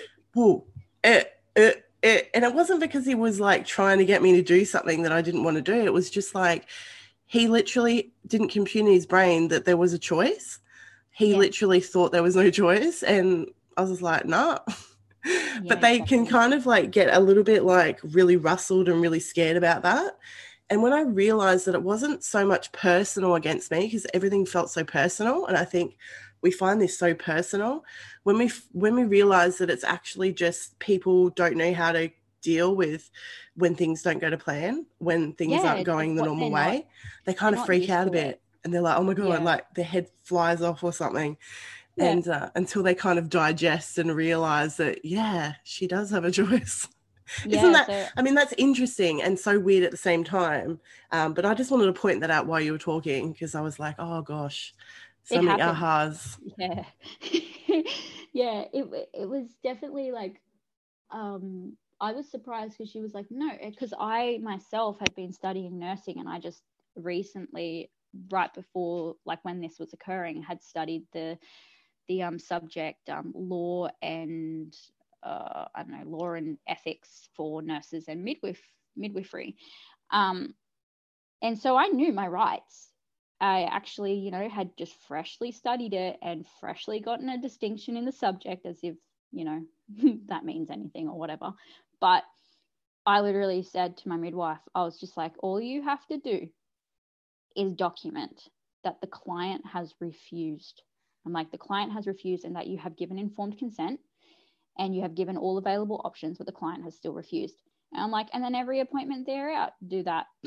And she was just like, no i don't i don't think i can so she had to go away and say you know i think we just have to put our antenatal appointments on pause for now i don't know if i can support you um, she ended up basically sending me policy documents for having a VBAC in the hospital, um, which is like what I was saying before, and it was all just a load of crap. And then kind of said to me, I can't support you unless you go to this OB clinic. And I was, you know, it wasn't an option for me. So, yeah, I had to do a lot of unpacking with Sammy, and we did a lot of work around do I actually need them? Because I was actually going more for the communication and the therapeutic relationship. Like I had a good relationship with the girls at Waminda. Um, I I still hold them with respect. I don't agree with their practices, but I also understand that they're held under the system. Um, and I think they now, since like since I've had my free birth, they've actually said to me that they're aware that they are held under the system, um, and that my story has really opened up their eyes to how they practice and everything. Well, I know that my midwife said that, but yeah, basically she went away to email the Australian Council of Midwifery, and they turned around and said, despite Waminda's policy about GP shared care and having to see an OB clinic, um, the midwife is with woman. That is what midwifery is about, is with woman. So all of the woman's choices should be respected. Um, but because that put a dent in our relationship of my midwife kind of just saying, no, I can't support you, and then kind of confronting me and being like, how about I go with you to the OB clinic? Or how about I go on your behalf? Or how about how about um, I go on your behalf to the to the OB clinic and then they send you a letter saying this is our recommendation of care and then I'll document that letter saying that you have refused. And I was like, no. And she's like, but why not? You don't have to go. And I'm like, because I don't want to give energy to that. I, you know, I've said no. so leading to that, I've said no there was a lot of work that me and Sammy had to do. It was, do I need to explain myself to them? Why do I have to, you know, go by the books and have her go on my behalf or go with her there just to be abused by this OB again? Like it just wasn't sitting well. Like the, it wasn't changing the outcome. It was going to make the outcome worse and it was making me feel very confronted in my decision. So I was like, no, it's not happening. Um, at the same time, I'd also put in a complaint to the Healthcare Complaints Commission about Piper's birth. So then maternity South Coast Hospital that I'm closest to, um, they called me. So not only was I having my midwife calling me and being like, try this, this, and this, I also had the maternity services like from the hospital that I birthed at calling me, being like, you need to come in and do this, this, and this. And I was like, no. And then they'll like on the phone to me going, you're not going to have this baby at home alone, are you? Like questioning my decisions. And they're trying to give me all these options saying, you can go to the OB clinic or you don't have to, but at least let your midwife go on your behalf. And I said, yeah, I'm not going back to my midwife. And they were just like, oh no you can't do that like what about the safety? And then i got the whole you do realize your baby could die and uterine rupture rates and blah blah blah blah and all of this fear mongering bullshit. I remember being on the phone for two hours between um, the head of maternity services for the shoalhaven and milton area and then also my midwife and then back and forth between them two explaining to them that yeah no this is actually what i'm doing. Like i don't i don't need to give in to what your recommendations are. So that was really difficult because I'm not a confrontational person. So having to hear um, someone tell you that your baby is going to die because of your negligence, it was hard. It was very hard because I didn't see it as negligence. I saw it as this is what I'm doing, and this is the safest option for me.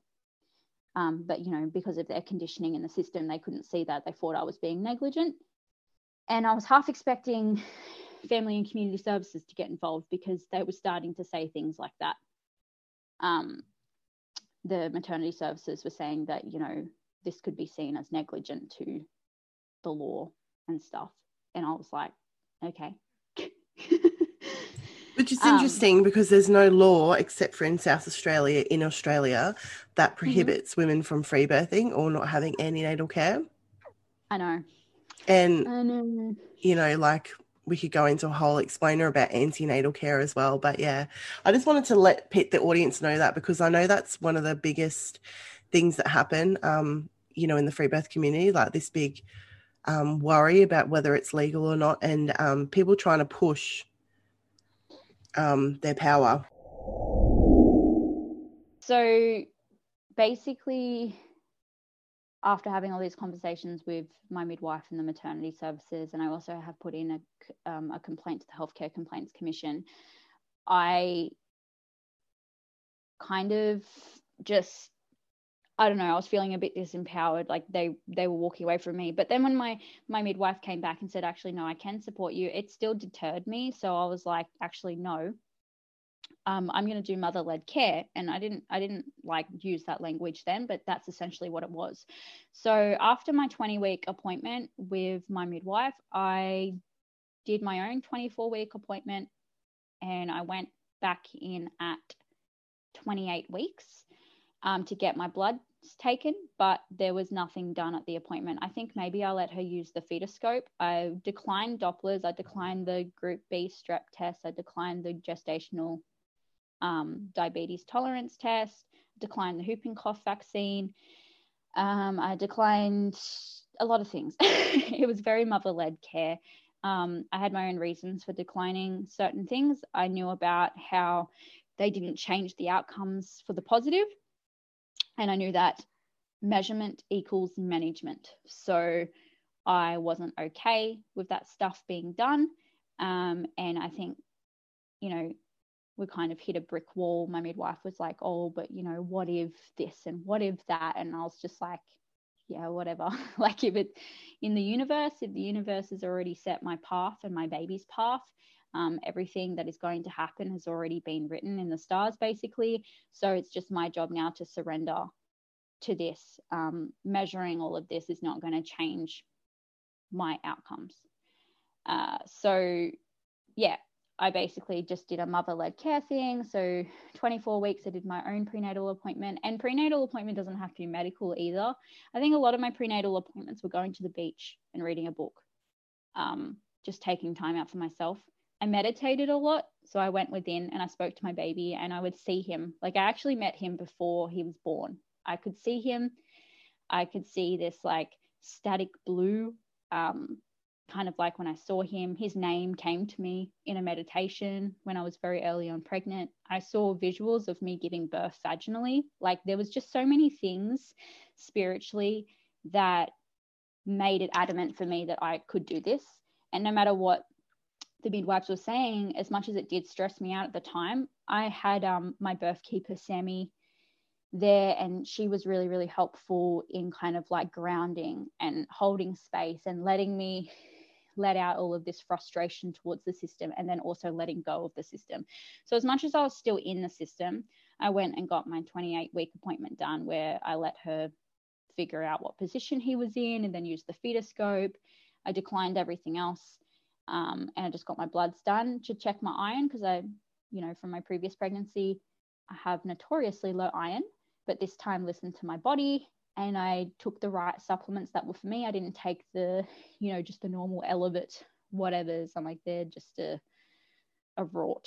They're all pharmaceutical crap going on there, but I won't go into that. Um, I took what was needed for my my needs, which was beef liver capsules, iron tablets, and chlorophyll tablets. And that really held my hemoglobin and my iron levels up much better than anything else had. Um, and also diet controlled. I was checking my blood sugars myself because there were a couple of times where I had high blood sugar. Um, but I had like the doctor and the midwife say to me, you need to get the glucose tolerance test. And I was like, nope.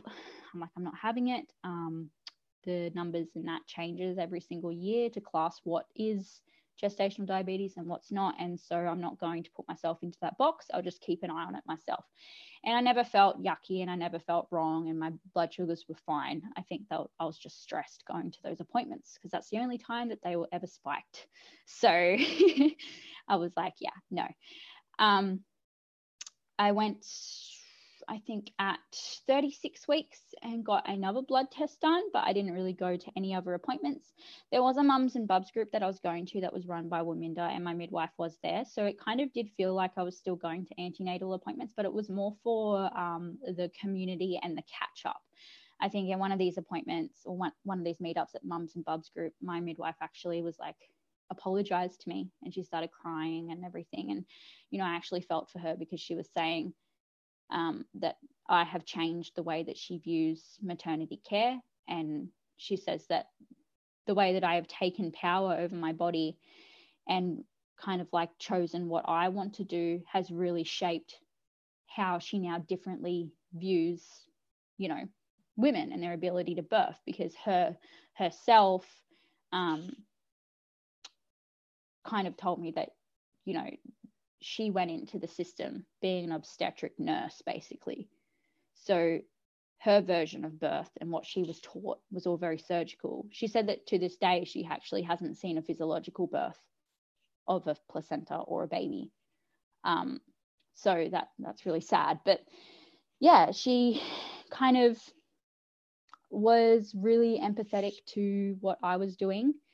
Um, she got to this point where she surrendered herself.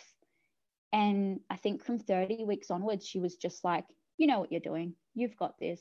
You know, like, you know, it was, she wasn't anymore like questioning me because I wasn't having it anymore. I think I'd done the work with Sammy and all the fear releasing and all of that that power building in my own personality to feel secure in myself and my body that I got to a point where nobody could fight me on this anymore. They were literally um, inferior to me. They were no longer somebody who held a educational authority over my head because they did a course. I was the only authority in my body, not them. And I think they felt that because no matter what they said, I would just come back at it with, yeah, I don't need that. I don't want to do that. And it didn't come from a place of uneducation because I was very educated behind my reasons, but I also didn't feel the need anymore to go, actually, this article says this and this and this, and this isn't peer reviewed, and that is peer reviewed, and this is not evidence based what you guys are doing. Like, I didn't need to prove myself anymore. It was just, this is what I'm doing, get over it. So, yeah, I got to that point and I got my bloods done at 36 weeks, and my iron had dropped a bit um, but not enough to meet the criteria for an iron infusion. And I felt good. I wasn't dizzy, I wasn't passing out, I wasn't blacking out. I didn't experience prenatal depression. I felt really in control of my body in a way that I'd surrendered to it. Um, it was hard towards the end because, like, you know, normal pregnancy aches and pains, and you're carrying a baby, but it was nowhere near as hard as what Piper's pregnancy was. And I had the support that I needed. So like there was a few times there where I had blocks getting closer to his birth. Um, and I, I took what was necessary, like I did what was necessary for those. So like I had Zoom appointments with my birth keeper to just fear release and to cry and to let it all out and to just be like, I can do this. Like it was never me fearing birth though. It was just things that were happening in my life around me that were just making me stressed out. And I didn't want that impacting me honing in on those last few weeks. Um, and yeah, I just I don't know, those last few weeks to me, there's not even much to talk about because it was just so natural and so perfect to me. Like it, it just felt like what pregnancy was always meant to be like. It wasn't stressful, it wasn't pathologizing, it wasn't, oh, you're getting close, or oh, baby's coming any day now, or, or have you done this and have you done that? Like it wasn't stressful anymore. It was, this is what my body is doing and this is what my baby is doing. And we were just unapologetically being pregnant. Like it, it wasn't um, measuring my ability to carry my baby anymore. It was I'm waiting now, and I'm waiting for the divine timing that my my baby is going to come to me. Like it was just so chilled out, and I loved that. um, so it came to about 37 weeks and four days or something. Who knows if I was actually that far along or whatever, but um, I came to that and I lost my mucus plug. I was in the bath and I was just chilling out and I was in the bath and I lost my mucus plug and I was like, oh. and then for a couple of days, I was really frustrated because I was like, everyone around me was like, you're going to go into labor.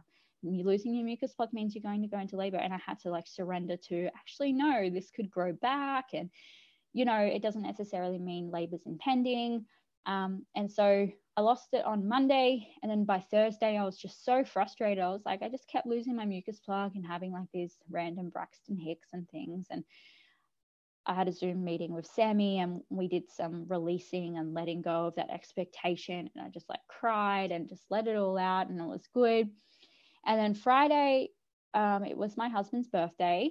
So we went to the skate park because he's a skater and we took my daughter there and she loves the skate park too. And we just like played and ran around and everything. And then that night i started getting um, kind of like tightenings but they were kind of like period pains but not but in my back. And i was just like oh this is just my body preparing it's probably nothing. This could be prodromal labor and i just wasn't i wasn't in that space where i start i wasn't freaking out or anything so I wake up Saturday and they're still there. They're still there and they're coming. And so by the time it got to like 1 p.m., 2 p.m. Saturday, we started actually timing them because we're like, hey, these aren't going away. Like they were coming and going and coming and going, but constant. Like it was just on and off, on and off. Um, 2 p.m., they were like coming every five minutes or so, um, lasting like 30 seconds. And we're like, oh, this isn't even painful. Like it's just like, you know, that association with birth being painful and everything. I was like, this is strange. So then I messaged Sammy and, you know, it was really low key. I was looking back on our messages and there wasn't even a lot going on. Like it was just kind of like being pregnant. I was like, oh, hey, I think they're not going away. And she was like, okay, keep me updated. Like it was just so chilled out. There was no rush. There was no flustering around. There was no, oh my God, it's time. Like it was just chill so chill.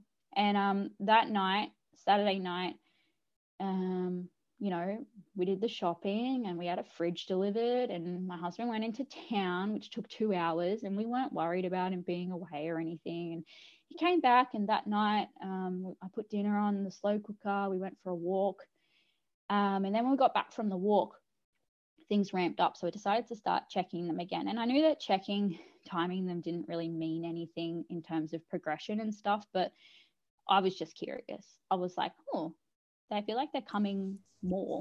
Of course you were. mm. We're all a bit curious at that stage, aren't we? I know, it's like all day. so they were coming and and they were coming now every I think they were coming at five minutes apart um, for a minute. So they'd gone up from being 30 seconds long to a minute long, and it was a solid every five minutes. Like it wasn't five to 10 minutes like earlier in the day it was. They were kind of sporadic and all over the place. Whereas now it was definitely every five minutes I was having to kind of stop and be like, oh, that's um cool. and um we actually start we counted active labor starting from 8 p.m that night because the whole day was kind of just like lardy going around doing the shopping going places going for walks. Like i could talk i was happy i was eating i was picking up my daughter. Like it was just chill. So we started um, classifying labor starting at 8 p.m that night um, because that's when i started having to kind of be like oh that's interesting. That feels cool. Um, and I think that night we literally just started setting up the space. We put the birth pool up, we put the fairy lights up, and you know, none of that stuff is needed to free birth or to birth. But like for me, it was a cozy little space. We put the fire on and we made like a platter of food. We put Harry Potter on. And I was like, I need to get through all the Harry Potter series before he's born. And my husband was like, I don't think that's going to happen. like, I think he's coming tonight. And I was like, nah, no way. so, yeah, I think it gets to like 10 p.m. that night and things start to get uncomfortable to sit. Um, still eating, drinking, talking through them, happy. I told my husband to have a sleep because he's, you know, I was like, I think this is it. Um, and I told my birth keeper like things are things are happening. So she she logs off, I think like 12, 12 o'clock or 11 or something, and she just messages me and says, um, I have my phone right next to my head let me know and I'll be there. And she lives two hours away from me. So, or like an hour and a half away from me. So yeah, I had to give her a heads up for when when I thought it was time for her to come. And I literally was saying to her, I was like, I don't know when to tell you to come. Like I don't know when it gets to that point. And she was like, You'll know. Let's just, let's just leave it. Just leave it to intuition. So yeah, my husband went to sleep and I think it got to 1 p.m. or not 1 p.m., 1 a.m. I should say. Um, 1 a.m. It's 1 a.m. Sunday morning now, Sunday 28th of March. And I'm starting to feel a little bit unsupported. I'm going out onto the balcony. I'm crying my eyes out on the balcony, trying to recenter myself because I'm starting to lose it a little bit. Um, I couldn't like sit down or anything. And I come back into the lounge room and I'm crying. And that's when my husband wakes up because he hears me crying. And I purposely came and like stood really close to him, like crying, because I was like trying to tell him that I needed him. I needed some support at this time. And when he woke up, he just knew straight away. He goes, okay. He goes, time to set up the birth pool. Hey. So he starts filling up the birth pool. Um, and then I think yeah, that time that he's filling up the birth pool, I'm like starting now to hang off him. I couldn't go through a surge without hanging off him and kind of like squatting, but all of my pressure is on him though. So yeah, I was just kind of hanging off him like a monkey at um one o'clock in the morning. And then by the time it got to 2 a.m., um, I think, yeah, he he was like, I think it's time to call Sammy or to message Sammy because that's when things started getting like pretty up there. I was like, oh, this is, I couldn't talk through them anymore. Um, they were quite ramped up, but still, still not as bad as what I remember labor being with my daughter. Like it wasn't anywhere. They were so their own pace and I, w- I was coping with it. I just felt like I needed more support though in my space. So he messages um, Sammy and she goes, Yep, on my way, like immediately. so I think it gets to like, she gets there in an hour. So it's three o'clock and I'm sitting on the toilet, kind of making noises and stuff. I literally felt like I was going to shit myself. So I'm sitting on the toilet thinking, I'm going to poo. I need to poo. I need to sit on the toilet. And that's when I started like projectile throwing up in the baby bath. Um, and oh no, it was just so natural though. Like it didn't feel gross to me. It didn't feel like I just felt like I was just making room. You know? That's good. Yeah. Yeah. And I didn't, in hindsight, I didn't realize this was transition. I had no clue. no clue that this was transition. But when I got off the toilet, I got into the bath and I started saying, I don't want to do this anymore. I know I can do it, but I don't want to. So my husband and Sammy were sitting there like dumbfounded on what to say to me because I wasn't saying I can't do this anymore. I can't do it. I want to go to the hospital. It was I know I can do this. I just don't want to. And so they're looking at me like, um, what do what do they say to that? So they were trying to ground me down, and I started getting nasty. I was kind of like to my husband, I'm like, I don't want to hear it.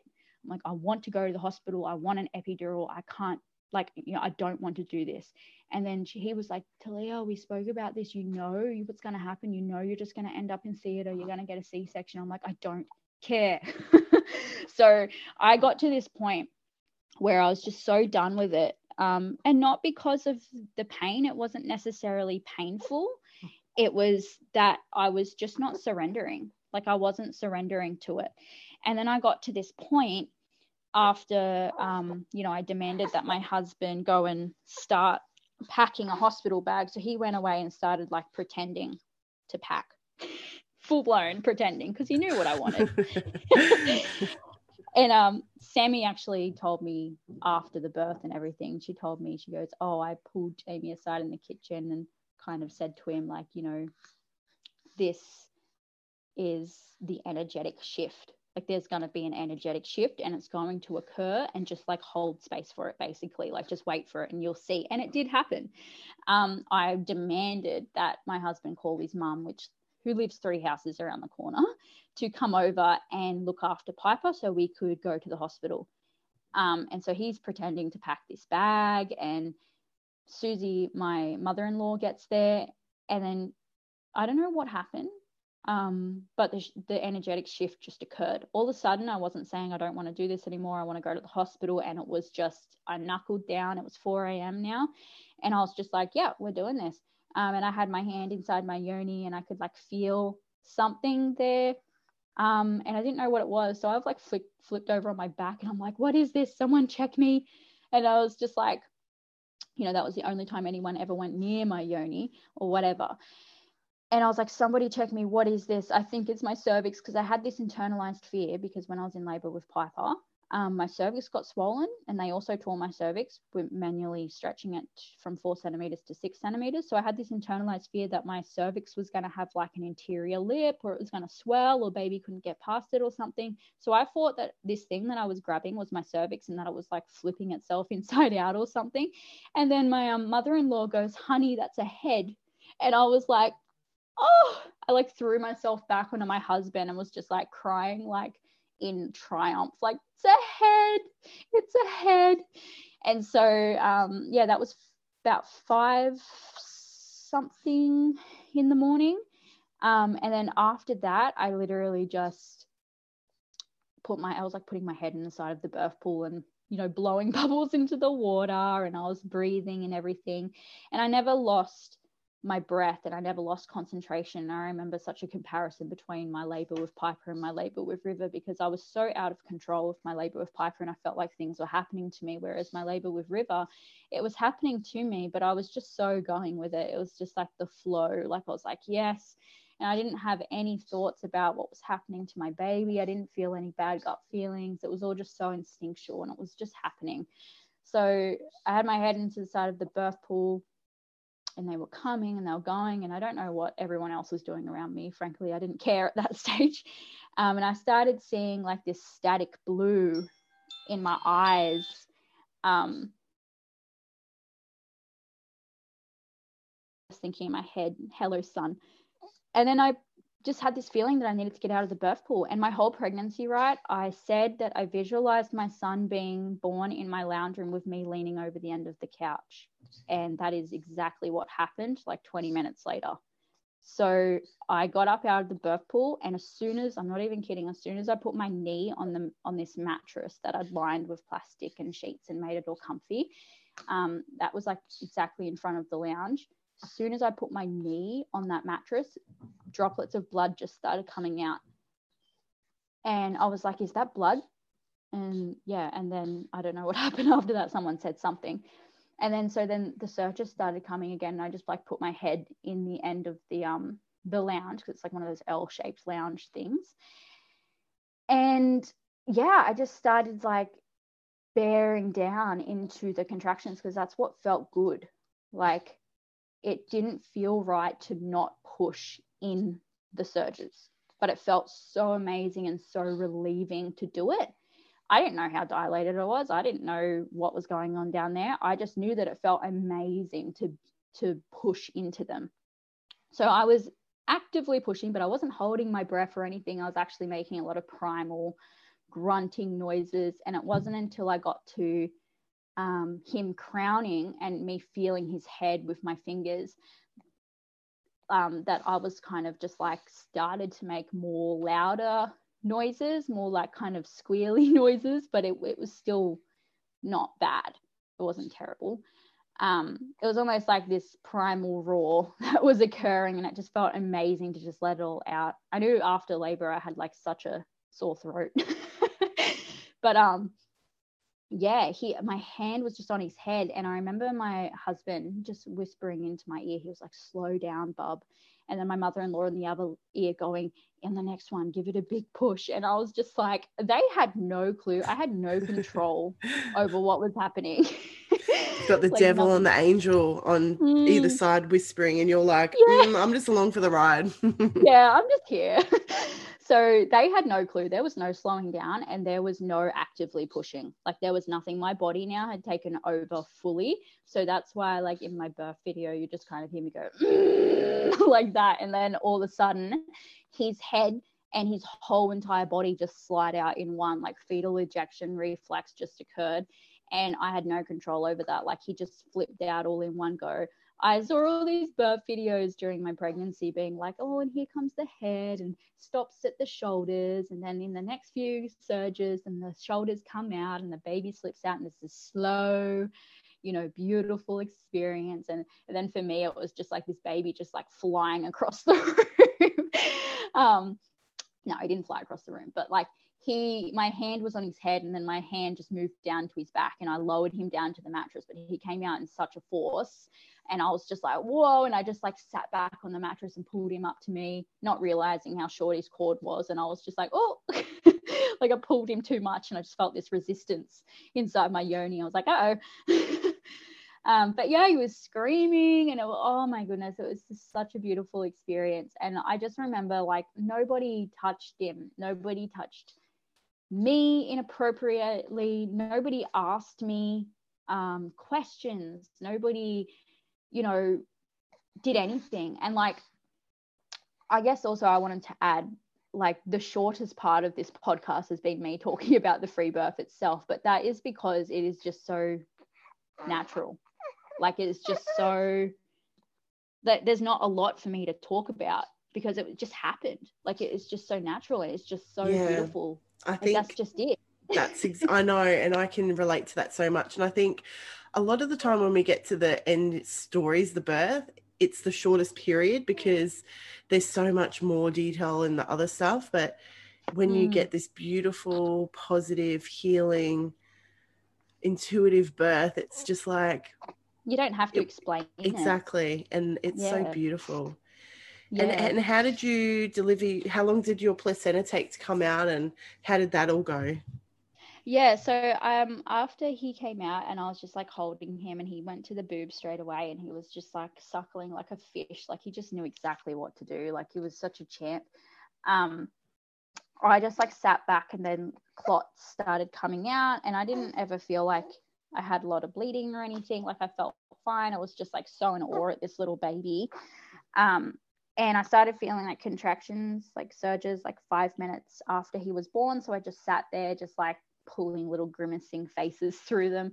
Um, and I think my placenta actually detached then, but it didn't come out for until three hours later because I wasn't actually aware that for some people you kind of have to give it a little bit of a nudge. I know it's not for everybody, and some people's just come out, but I was literally just sitting on my bum, just like looking at this baby. I wasn't aiding with gravity or, you know, pulling it or anything like that. Like I was just like, oh yeah, it will come out eventually. Um, a few clots came out and I thought that that was the placenta um, just because they were like, you know, round and jelly, um, but it wasn't. I think after two hours, we literally just sat there in front of the fire watching the sun come up because he was born at 6, uh, 19 in the morning. So the sun hadn't come up yet. And after two hours, we all just like sat there and we're like, how about we just like pop up and go and sit on the toilet and try to do a wee? And for the life of me, I couldn't wee. I couldn't do a wee. Um, I was either like, okay, it's either my bladder that's blocking the placenta or my placenta is blocking my bladder. It turned out the placenta was blocking my bladder. Um, my placenta had actually already detached, and I think it did when I had those surges. Um, but I just, I don't know, I think it got stuck maybe. I'm not going to say stuck because that's a negatively connotative word, but yeah, it, just, just, sticks there. And yeah, sometimes yeah. you just have to squat or push mm. or pull, whatever it is that you feel yeah, intuitively. Exactly. Yeah, it's totally normal. Yeah. So I hopped in the shower and I started to tug on the cord a bit. Um, I didn't want to cut him from the placenta, but his cord was a little bit short and it was quite awkward to do anything. um, to actively try and aid the placenta along. And I had heard horror stories about retained placenta and having to go and get it surgically removed. And I was like, no freaking way am I going to the hospital in this beautiful little bubble of what just happened. Like, no way. Like, I was so high on oxytocin, I was like buzzing. I was like, nah, not happening. So I hopped into the shower after peeing and walking around and, you know, doing all of this stuff. And I had a little bit of the placenta release. And um, yeah, just it wasn't it wasn't coming. So then I hopped into the shower and I squatted down and I started tugging on the cord just really, really gently, and nothing was coming. Like it just felt like it was just a rock in there, like it wasn't coming out. So then I decided to put my hand inside of my yoni, and I oh there it was. It was just sitting in my cervix. It was just sitting there the whole time. Um, it was already detached, and I think a while back because yeah, it kind of felt like there was like this heaviness sitting there for a couple of hours. And it wasn't until that I literally plucked my own placenta out, like I put my hand up inside my yoni and it didn't hurt or anything. And I just um, grabbed hold of the meaty part of the membranes and with the other hand just tugged on the cord very lightly and I just inched it out like very slowly.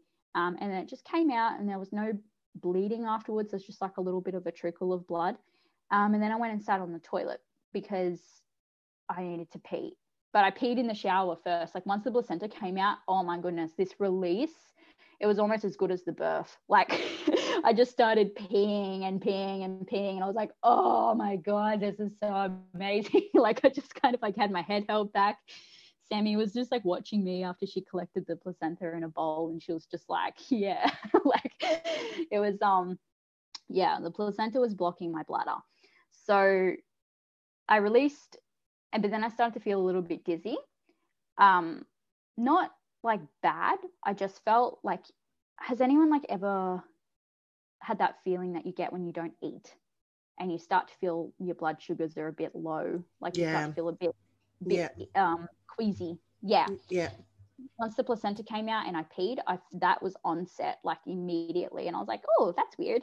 And I figured, I'm like, okay, in my previous things, I've I've known that your blood pressure can drop sometimes when the placenta comes out and you know all of that. I'm like i'm not bleeding heaps so it's not due to bleeding. I'm like i just need something sugary and whatever. So i knew what to do. I went and sat on the toilet and i peed some more made sure that my bladder was completely empty. Um, i wasn't bleeding a lot and i just asked sammy to get me a sugary drink and she went and got me some powerade that we'd gotten beforehand just to have something on hand that's you know sugary and electrolyte and whatever. Um, and I had some sips of that until I felt like I could walk to the bed. And then she helped me into bed, put some blueies down and some towels, and I just like breastfed him in bed. And I felt good. She made me some um, food from my postpartum meal that we prepped previously.